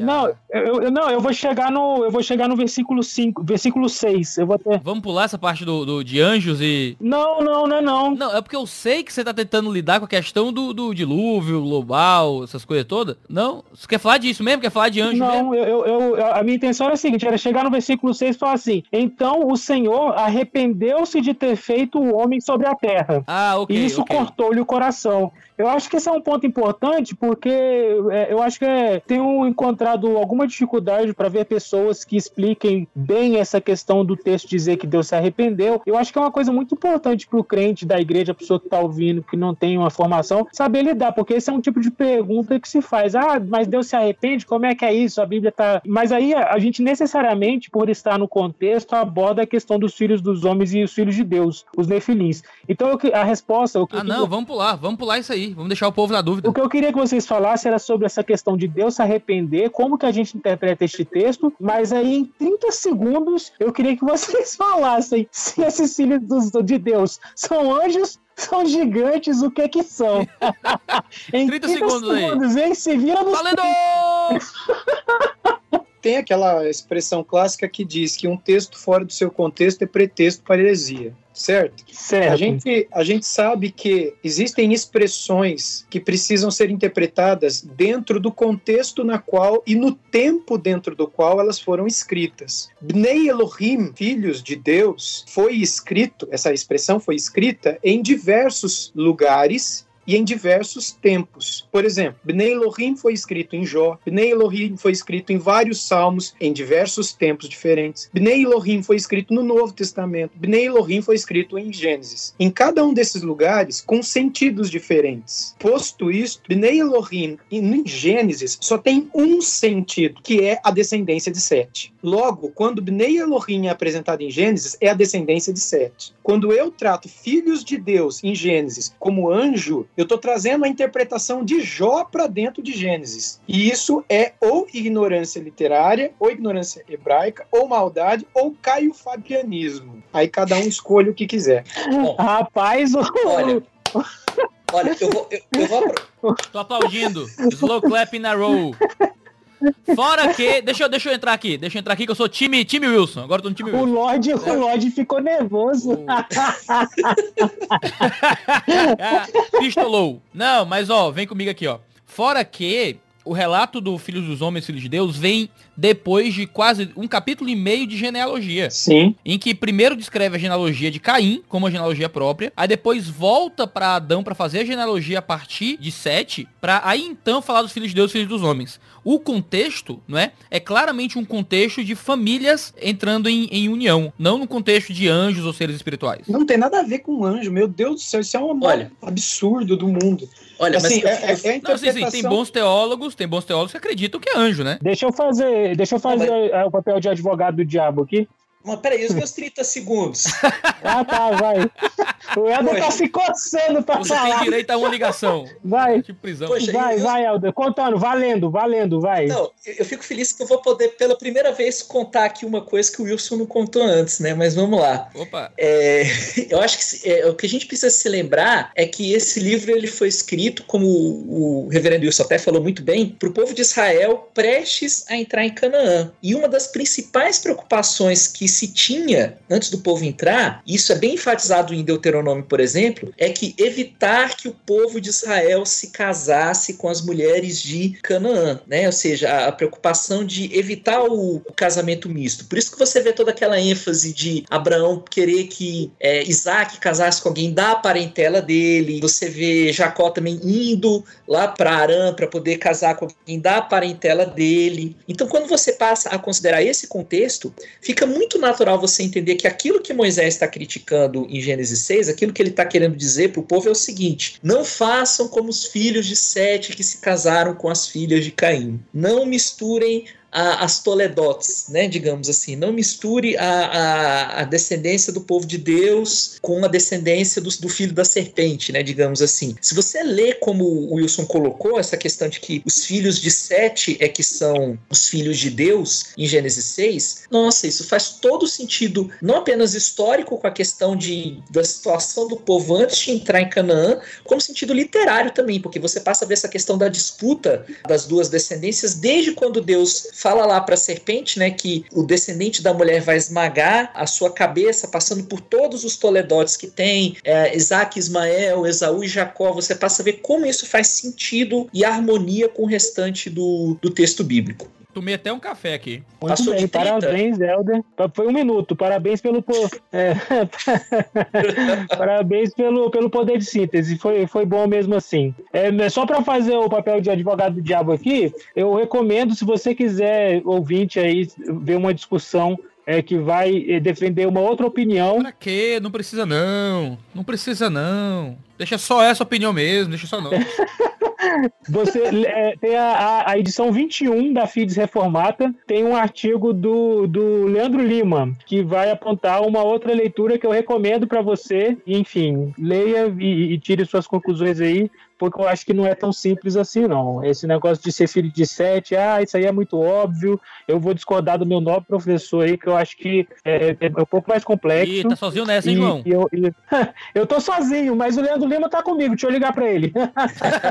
não, mas, ô João, olha só, se você olhar para Jó, dentro da literatura de Jó, a gente encontra a expressão Bnei Elohim sendo aplicada aos anjos, aos anjos de Deus. E lá fala que Satanás se apresenta no meio deles. Não é anjo caído, como muitas vezes se quer forçar em Gênesis 6 é os anjos do Senhor. Quando Isso. a gente vai para o livro dos Salmos, Bnei Elohim é aplicado às, é, no, nos Salmos é aplicado às estrelas, a sol Isso. e lua, aos uhum. astros. Então, quer dizer, será que a gente não poderia aplicar também isso lá em Gênesis 6? Já que, já que a regra vale para Jó, tem que valer para Salmos. Então pode ser que, sei lá, a ursa maior veio e, e ela teve é. uma relação não consentida pré-nupcial com uma filha de Caim, uma filha dos homens, não é? Quem? Quem que teve isso? Ah, a estrela. A estrela, a Bnei Elohim, a filha do, de Deus, né? Porque lá no livro de Salmos, filhas de Deus é, é, são os astros. Então, se a gente for aplicar o uso dos termos que são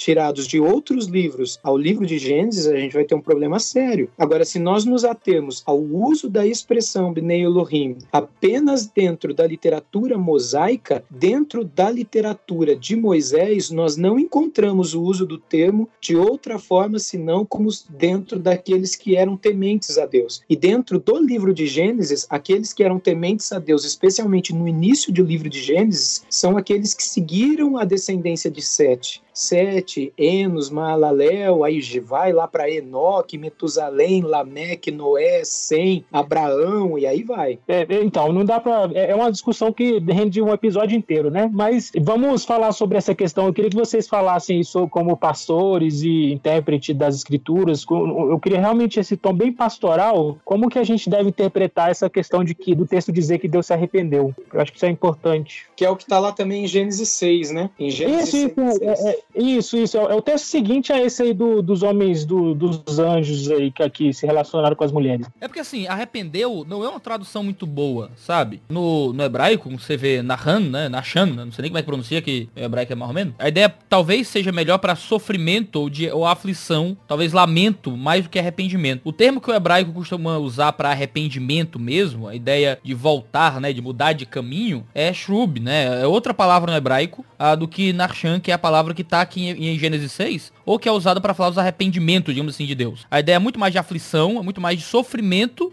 do que de arrependimento. E isso é bem diferente, porque você não, não tem Deus voltando atrás, porque o arrependimento evidencia, eu queria fazer uma coisa, mas fiz diferente, ou se eu pudesse voltar atrás, eu faria diferente. E isso humaniza demais Deus no sentido negativo, assim. É como se Deus não conhecesse o futuro, ou se Deus fosse surpreendido por algo da existência, ou como se Deus tivesse errado, algo parecido. A ideia de lamento é muito mais relacional, assim. Deus entrou em contato com a criação, Deus é um ser que está em contato com aquilo que é finito, com aquilo que é limitado, que são seres humanos, e neste relacionamento com os homens, Deus lamenta, Deus sofre, Deus se coloca em um relacionamento de sofrimento com seres humanos. Tem um vídeo no 2G de Teologia que a gente explica isso, se chama Deus Sofre. Deus tem sentimentos? São duas perguntas. Onde a gente tenta explicar mais ou menos esse processo de Deus uh, aceitar soberanamente sofrer junto com a sua criação quando as coisas vão acontecendo. Então Deus não se arrepende, mas Deus sofre, se aflige e lamenta no seu contato com a criação. Só acrescentando um pontinho, essa expressão que o, que o Iago mencionou, né, na Ram, em hebraico, ela, dependendo da forma como o hebraico aparece, né, o stim, eu não lembro como isso é em português, ela pode também ser traduzida como arrependimento. Por exemplo, é, aqui no, no texto hebraico, eu até abri para ver, tá escrito assim, né, vai Nahem Adonai, aí tá. Então, é, a maioria das traduções traduzem, então se arrependeu o Senhor, né? Então, a palavra Naham aqui, em hebraico, mais uma vez, vai, vai Nahem, no stim, não é nifal, que seria uma forma passiva do verbo, que literalmente significa que ele ficou triste ou ficou entristecido por aquilo que aconteceu, e não que ele se arrependeu. Para esse verbo Naham significar arrependimento, poderia significar arrependimento também, água, mas ele teria que estar no refil, que seria uma forma mais é, ativa, mais forte, não é? que ele causou isso. Por exemplo, o hebraico não tem muitas palavras, não é? Então, por exemplo, lavar seria a mesma coisa. Se o lavar estivesse no, no nifal, significa que ele foi limpo passivo tal. Se eu quero dizer que, ele, que a coisa foi esfregada né, no, no, tanque, eu, uso, eu usaria essa forma refill, que aí a coisa foi esfregada, né? A mesma palavrinha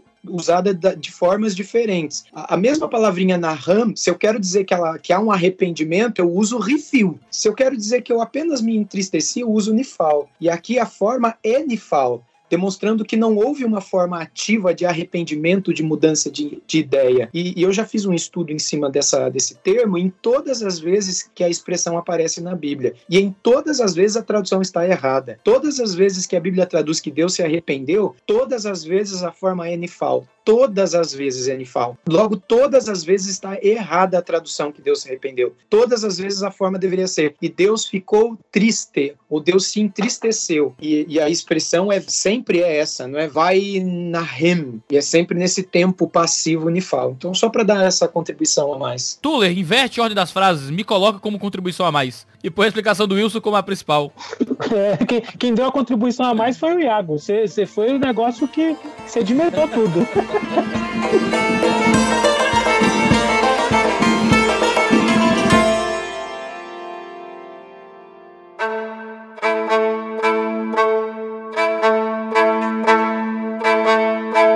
Essa questão, nesse né, esse contexto todo aí de Gênesis 6, é o que traz um, um, grande evento marcante do, do livro de Gênesis, que é o dilúvio, né? E aí, tratando especificamente do dilúvio, nós temos algumas questões é, em torno aí que vão gerar debates, principalmente acerca da abrangência do evento e também das gerações, dos descendentes de Noé aí, como os povos que vão surgir. Então, vocês acreditam... A grande pergunta que surge é se o dilúvio foi local ou global. É, né? é, vocês acreditam que o dilúvio foi global ou foi local? Eu acredito que foi global. O homem é criacionista, vai crer no quê, né? Ok, aí, é nós, é nós. Eu acredito que foi global também, mas nesse caso específico eu admito, é, eu vejo com mais bons olhos a possibilidade dele ser local, digamos assim. Porque eu acho que o que importa realmente ali é, é a questão da condenação da raça humana. Tá certo que a criação toda sofre por conta da maldade do homem, isso é um ponto teológico também que Paulo retoma lá em Romanos 8, mas é, eu acho que o que importava ali realmente era que o homem fosse ameaçado de extinção digamos assim. Então que não havia, não, não haveria a necessidade teológica de que é, realmente se cobrisse a Terra toda, porque aí gera algumas dificuldades, né? Então, por exemplo, eu, aí eu teria que explicar, ah, o, o Everest, né, tem 8.848 metros acima do nível do mar, né? é, o Everest foi coberto ou o Everest surgiu por conta da pressão que a água fez sobre a, a crosta. Eu, tenho uma pergunta teológica importante aqui. Você tem isso anotado ou você sabe decorado a altura do Everest? Eu sei isso decorado. Talvez tenha reduzido uns 4 metros desde que eu aprendi isso na escola até hoje, porque tem essas questões de flutuação, mas é 8.840. É porque isso me deixou muito impressionado, assim, mas só queria pontuar isso. Pode, pode seguir. então, o. Ô, Iago, você tá achando que a gente chama a gente fraca pra esse podcast, rapaz? Aqui é só. Os fracos aqui somos nós dois, cara. Não, o cara que sabe a altura do Everest decorado, meus parabéns. Eu me reduzo a minha insignificância. Mas, por exemplo, se a água tivesse coberto o, o, o até o pico do Everest e tivesse excedido ainda, que é o que o texto bíblico fala, né, que a água excedeu o, o, o cume dos montes, uma pergunta simples que teria aí é como que isso, os animais sobreviveram se quando eu vou a La Paz, que é 3.700 metros de altitude na América do Sul, eu quase morro de falta de ar, né? Então você imagina você colocar a mais de 8 km de altitude a arca, né? A não ser que eu adote uma explicação científica a lá da Alto Lourenço, que é, os montes tinham uma outra altura, e aí a pressão da água alterou o relevo da terra, e aí já fica uma coisa que entra num, num terreno que está fora do, daquilo que o, que o texto bíblico diz. Então, eu acredito que foi global, mas eu acho que existe uma boa possibilidade dele ter sido local. Seria um, um assunto aí que eu, particularmente, teria alguma dúvida em relação ao, ao, ao alcance do dilúvio. Ah, não, Helder, mas assim, eu vou te falar. Eu vou tentar falar de uma forma educada. Você tá sendo incoerente. Essa é a forma educada. Imagina se ele for mais educado. Não, mas não, deixa eu falar. Porque, porque, é o seguinte, ó, deixa eu só colocar aqui o, o, qual é o meu questionamento. Eu entendi o que você quis dizer. Ah, tem essa questão aí de que se como é que os animais sobreviveriam. É, beleza, realmente, faz sentido. Mas e a ação milagrosa de Deus? Deus pode agir de forma sobrenatural para criar em sete dias, mas não, não pode agir sobrenatural para colocar colocar os animais na arca lá na, na Lua, se ele quiser. Se for considerar essa questão naturalista da interpretação, eu vou dizer que foram milhões de anos, porque Deus, para formar lá no, no capítulo 1, porque Deus escolheu que as coisas acontecessem de forma natural e tudo mais. Então, como é que fica isso aí? Não, veja bem, eu disse que a hipótese que eu acredito é a global. Mas eu vejo uma plausibilidade na hipótese de um dilúvio local, digamos assim. Ah, tá. Você, então é, então é, aplicando, é. aplicando para o outro é assim: você acredita nos sete dias, mas vê uma plausibilidade na evolução. de, deixa eu dar uma de católico protestante aqui, ou melhor, de protestante católico aqui, né? Olha ensaboada, olha ensaboada. Eu, eu, gosto de um ditado, eu não sei quem disse essa frase, mas eu gosto de um ditado que diz o seguinte: que nós sabemos tanto sobre o começo de todas as coisas, mesmo tanto que nós sabemos sobre o fim de todas as coisas. Então, da mesma maneira que eu acho que a gente tem que ter uma certa humildade hermenêutica em relação ao Apocalipse, que a gente deve ter uma posição, mas a gente pode estar, deveria estar aberto para a possibilidade de que alguma outra posição, algumas outras posições podem estar corretas. Eu acho que o mesmo princípio se aplica, é, se aplica a Gênesis. É, eu tenho a minha posição, mas eu admito a plausibilidade de, de algumas posições estarem corretas. Então, por exemplo, eu não posso ser puritano, entre aspas, não no sentido teológico, mas no sentido do popular aqui que eu tô falando, tão puritano, entre aspas, a ponto de rejeitar qualquer um que não professe a mesma visão de criacionismo que eu tenho, sendo que há argumentos bíblicos para você falar, olha, é biblicamente defensável que essa outra posição aqui também é plausível, que essa posição aqui também é plausível. Então, é, eu aplicaria isso tanto para a questão da, da criação, por isso, por exemplo, eu, tenho aula com o Tim Keller. O Tim Keller ele é, ele é um evolucionista teísta. Ele defende um, um evolucionismo que é guiado e controlado por Deus, que Deus criou todas as coisas, que Adão é literal, defende uma construção poética de Gênesis 1, e que a gente deve aplicar as regras de interpretação de salmos ou de profecias a Gênesis 1, e não uma, uma regra de interpretação de, de um texto histórico.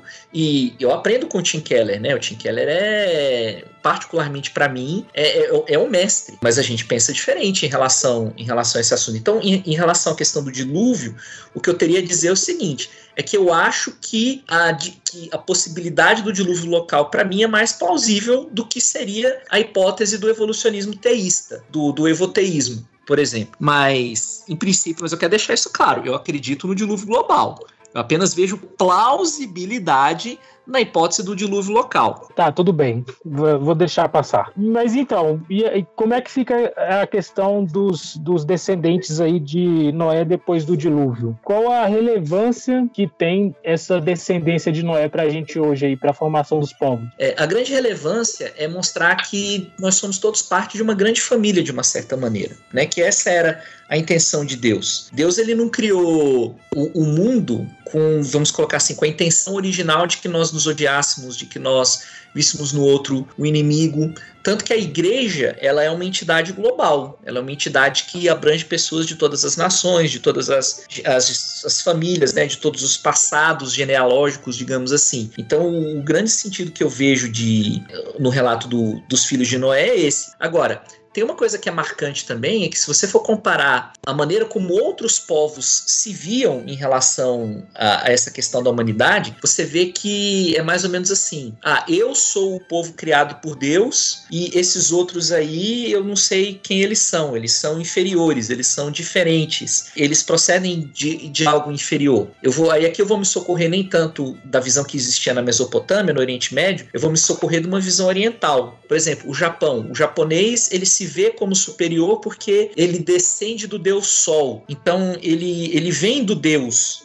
é, superior. Os outros povos eu não sei de, de, de onde eles vieram, mas eu japonês sou superior. O, a visão hindu, né, de que cada casta procede de, de uma parte do corpo de Brahma. Então o Brahmani, que é o sacerdote, ele vem da cabeça do Brahma, né? O, e aí você tem aqueles que nem são hindus, que aí se você for perguntar para ele, e esses, de onde eles vieram? Ele vai falar, eu não sei. Eles não vieram do Brahma. Eles são emanações inferiores. E aí, o que é revolucionário na maneira como a Bíblia vê os povos é que a Bíblia ela diz claramente para o hebreu o seguinte, olha, todos vieram de Deus. É, eu criei todos os povos. Eu, eu, eu não criei só o povo que me adora. Eu criei a humanidade inteira. E isso, para aquela época, era revolucionário. Aí não sei se o Wilson quer acrescentar alguma coisa ou não, mas. Não, não. Concordo. Não, mas Wilson, se puder dizer para mim, é, responder, dá para justificar ou explicar né, a diversidade étnica da humanidade pelos filhos de Noé? A gente consegue achar uma origem assim para verem brancos, negros e amarelos? Então, é, biblicamente falando. Não, a, gente, a, gente, sabe claramente que os negros vieram por causa da maldição de Caim, não foi? Claro. Não, não.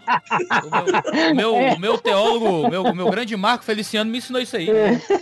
Rapaz, eu vou te falar um negócio, viu? Baixo clero, compadre, é só baixaria. Segundo Marcos Feliciano e Silas Malafaia, sim, né? Eu, eu fiz mestrado, foi para isso. Eu fiz mestrado de teologia para não dar nenhuma contribuição que preste nesse podcast e ficar só fazendo piada com vocês. É, é foi para isso que eu terminei meu mestrado. Tem, tem uma frase frase de Calvino que eu gosto muito e que é a minha deixa para não dar a resposta que você me perguntou, que é assim: se a Bíblia fala, eu falo. Se a Bíblia não fala, eu calo.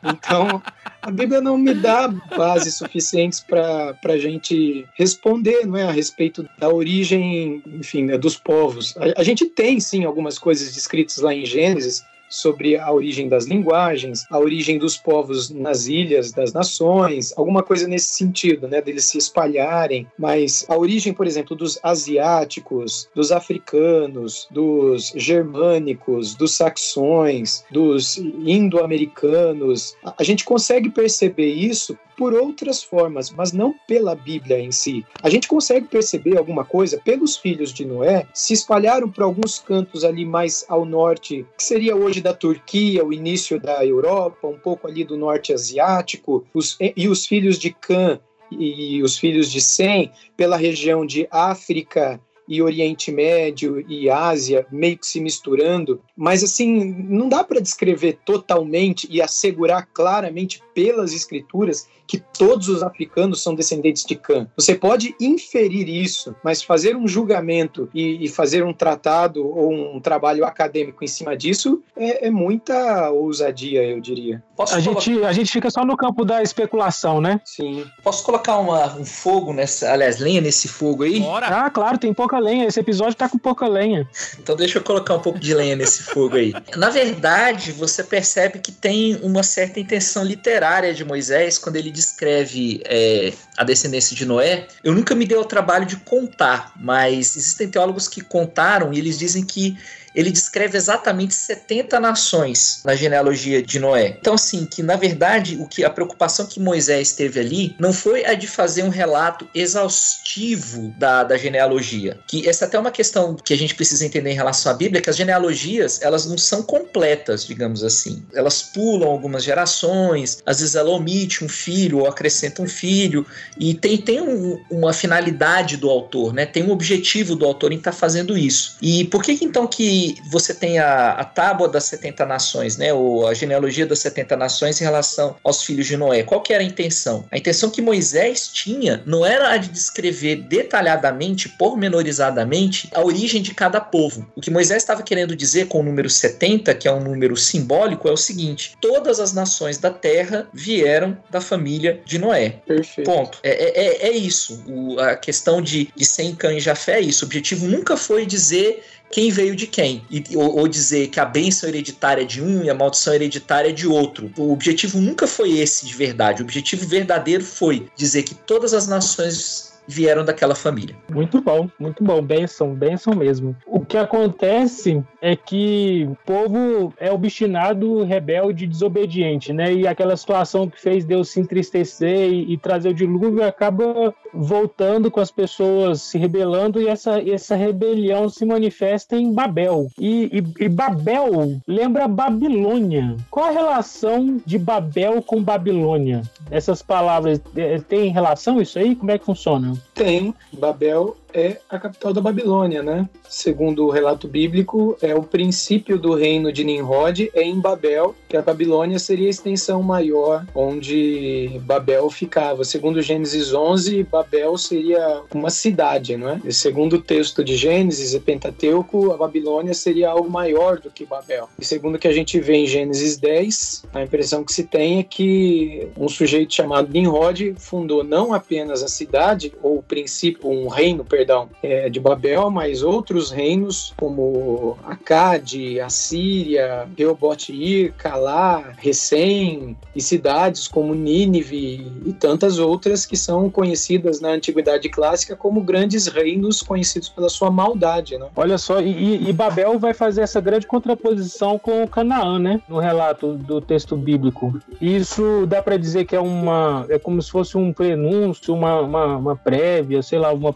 um prelúdio desses conflitos que vão acontecer? Desculpa, eu estou fazendo várias perguntas de novo, mas eu, eu quero saber o seguinte: a gente consegue construir uma intencionalidade de Moisés a partir desse relato de Babel acerca dos conflitos sem forçar o texto? Eu acho que sim, mas aí a gente teria que tocar num ponto que a gente não falou, né? Que é a questão dos Toledotes, que é uma chave hermenêutica para você entender o livro de Gênesis. Então, por favor, nos fale. Então, porque é, nas, você percebe que é, Moisés ele costuma escrever as genealogias em dupla. Você tem a genealogia de Caim junto com a, com a genealogia de Sete, né? Você tem a genealogia de Cã, né? De uma certa maneira, com a de Canaã, com a de Sem de Jafé. Você tem Ismael junto com Isaac, Esaú junto com Jacó. E qual que é o objetivo disso, né? O que, o que, que Moisés ele está querendo mostrar com isso? Ele está querendo mostrar que a partir do momento que Eva e Adão pecam, é, ou melhor, que Adão e Eva pecam para poder evitar o, o cacófato aí, você tem duas linhagens que elas vão se digladiar não apenas ao longo do livro de Gênesis, mas elas vão se digladiar ao longo de toda a Bíblia, né? Que seria a descendência da mulher e a descendência da serpente, né? O, o, os filhos da serpente. E você pode perceber ao longo da Bíblia e ao longo do livro de Gênesis mais especificamente que você tem sempre esse conflito entre um lado que é reprovado e um lado que é aprovado por Deus, né? Então você tem Caim que matou o Abel, você tem Noé que reprova a humanidade inteira da época dele, você tem Ismael caçoando de Isaac, é, Esaú brigando com Jacó. E aí, se você entende que essa é uma linha hermenêutica forte do, do livro de Gênesis, você então começa a entender que pode ter sim, que tem sim essa contraposição entre Babel como o símbolo da rebelião da humanidade, né? A humanidade tentando construir de uma certa maneira a sua própria Canaã, né? O seu próprio céu, contrastado com Canaã, que é a terra que Deus prometeu para o seu povo, né? Que é a terra que Deus vai dar para o seu povo, não é a terra que Israel está conquistando e construindo com a força do, do seu próprio braço, é a terra que Deus vai dar para Israel. Agora, é claro, para você entender isso, você precisa entender que Gênesis é parte do, do, Pentateuco, que é uma unidade literária um pouco maior, porque a história da conquista de Canaã em si vem depois. Mas já em Abraão você já começa a perceber isso. Olha, enquanto os homens tentaram construir Babel, aí chega em Gênesis 12 Deus falando: Olha, eu vou dar para você, Abraão, uma terra. Você vai peregrinar e eu vou te dizer qual terra que é. E essa terra, eu, Deus, vou dar para sua descendência. Então, sim, é possível você enxergar essa, essa oposição sem forçar o, a interpretação do texto. Basicamente é isso mesmo. Eu acredito também que a gente encontra ele mostrando em Nimrod um paralelo com a pessoa de Cristo também, uma espécie de anticristo, porque Nimrod buscou a própria glória, ele buscou a fama do seu próprio nome. Vamos chamar de antitipo de Cristo, só para o pessoal não confundir, porque É, sim. anti, anticristo tem um sentido tão próprio, né, que eu acho que pode, alguém pode confundir, falar que você tá dizendo que Nimrod era o anticristo. É, anticristo não no sentido neotestamentário, né? Num sentido de, de ser alguém que se coloca num lugar é, da figura de Cristo no Antigo Testamento, quando a gente olha para alguém que buscou a própria fama. Quando a gente olha, por exemplo, lá para Gênesis 10, a gente vê que o princípio do reino de Nimrod foi Babel. Quando a gente vai para o capítulo seguinte, que é Gênesis 11, a gente descobre que em Babel se construiu uma torre. E o desejo daquele que governava a cidade não era se espalhar e encher a terra, mas era permanecer junto. Então ali já se percebe uma rebelião contra a vontade de Deus, espalhar e encher a terra. Ele falou: não, vamos ficar todo mundo junto. Ali também se percebe no capítulo 11: vamos fazer célebre o nosso nome, quando a vontade de Deus era fazer célebre o nome dele, de Deus. Também se percebe pelo próprio nome Nimrod. A palavra hebraica Nimrod ou Nimrid significa rebelde ou rebelião, que aponta para a própria realidade. Talvez o nome dele nem fosse esse. Talvez ele tenha ficado conhecido na história pelo por, por aquilo que ele representou diante da vida dele, né? Dá pra dizer que é, que é, que é o Gilgamesh? Não, eu não acredito que ele tenha sido o próprio Gilgamesh, né? Gilgamesh seria outra coisa, né? O O Gilgamesh, ele é, ele, é, ele é de origem suméria, né? Isso, ele que também tem a ver com, com os reinos fundados por Nimrod, que tem origem na Babilônia, né? A história de Gilgamesh, a epopeia do Gilgamesh, né? De Utnapishtim, que na verdade é o nome da história, que envolve o grande Gilgamesh que constrói um grande navio para flutuar durante um dilúvio que destruiu o mundo, tal. Ela evoca a ideia do dilúvio de Gênesis e ela vem de um conto babilônico, mas ele não tem nada a ver com Nimrod, ele, ele é posterior a Nimrod. Mas eu acredito que Entendi. Ele é apenas para nós que somos cristãos e acreditamos na inspiração bíblica, um relato extra-canônico de que aquilo que é descrito por Mo- Moisés encontra fora da Bíblia um paralelo de que isso realmente aconteceu, não foi invenção da cabeça de Moisés, né? Ó, deixa, eu, um pequena, deixa eu fazer uma pequena adição. Essas referências que a gente encontra em outros textos acerca de acontecimentos no Antigo Testamento é o esperado se esses fatos foram realmente da realidade, não a mera metáfora. Você ter outros documentos que falam da torre, que falam de dilúvio e algo assim, só prova que houve realmente um ato, um acontecimento na realidade que possui explicações em religiões e em ambientes ah, históricos distintos. Então você ter outras narrativas que falam da mesma coisa corrobora para a veracidade desses fatos. Exato. E uma coisa que eu acho que é interessante também notar é que Abrão, o Abraão, ele é o, o, oposto de Nimrod na narrativa, porque Nimrod é aquele que ele constrói um grande nome, né, para si. E Abraão, ele é aquele que para quem Deus vira e fala que eu vou fazer grande o seu nome, né? Então você tem que, então assim, dentro daquela leitura do, dos opostos, esse é mais um motivo porque Babel é o oposto de Canaã, né? Você encontra então essa ideia aí de que Abrão, é, Nimrod é o homem tentando ser, é, construir o seu nome, ser famoso, edificar o seu reino, e Abrão é a resposta de Deus a Nimrod, né? Falando assim: eu vou construir, eu vou dar um nome para você, eu vou dar uma casa para você, eu vou dar o um reino para você, entendeu? Fora que no hebraico você tem ali um jogo com a, o ato criador de Deus, né? Quando eles falam façamos, criemos, eles estão usando o mesmo, a mesma linguagem que Deus usa ao criar os céus e a terra, né? Uhum. A fazer o homem à sua imagem e semelhança. Parece que eles estão fazendo um exercício de domínio, mas agora deturpado. Agora tentando representar a imagem de Deus no ato criador, mas Uhum. de uma forma contrária à vontade de Deus. Muito legal, muito bom, gente. Eu acho que é isso, né? Gênesis de 1 a 11, vencemos. Ou fomos vencidos pela palavra. É três horas Aleluia. podcast, né? Parecendo xadrez verbal, três horas de episódio. E então a gente vai continuar falando de, de Gênesis de 12 a 50. Eu espero que com os mesmos nobres convidados, a gente não, não formalizou o convite ainda, mas fica aí. Eu espero que você tenha gostado deste episódio. Você que está nos ouvindo, espero que dúvidas tenham sido respondidas. Se você eh, tiver alguma dúvida ainda, pode perguntar pro Wilson Porte, que ele responde tudo. Coitado, não compromete o cara assim não. É sempre uma alegria alegria estar com vocês, queridos. Wilson Porte, o Eunozima, muito obrigado. Vocês são uma bênção, foi muito legal. Eu acho que a gente foi muito abençoado. É, é maravilhoso estudar a palavra de Deus, né? Benção. Essa é só a primeira parte do primeiro livro. Olha que bênção, cara. Nossa, gente, quando acabar essa série, todos os livros, eu vou estar crente demais. O que, que é isso? e o nosso público também, queira Deus. Nosso público aí que está acompanhando os podcasts, seja também edificado. Com certeza. E é, se você reparou bem no início do episódio, Nozima falou que a gente está em 2019. Talvez você esteja ouvindo em 2020. Um abraço aí pro futuro, né? Mas a gente tá gravando em 2019, fica só esse registro. Um abraço. Vocês percebem que o João, ele não só não consegue fazer perguntas curtas, como ele não consegue dar tchau curto. Eu imagino como deve ser se despedir do João, assim, no aeroporto, sabe? É... Ah, você já se despediu de mim, nem vem com essa piadinha aí, não. É... é... Tchau, pessoal, e até o próximo Baixo Clero. Um abraço, valeu! Tchau. Tchau, tchau, pessoal. Valeu, obrigado pelo convite. Um abraço, gente. Até mais. Valeu, falou, é nóis.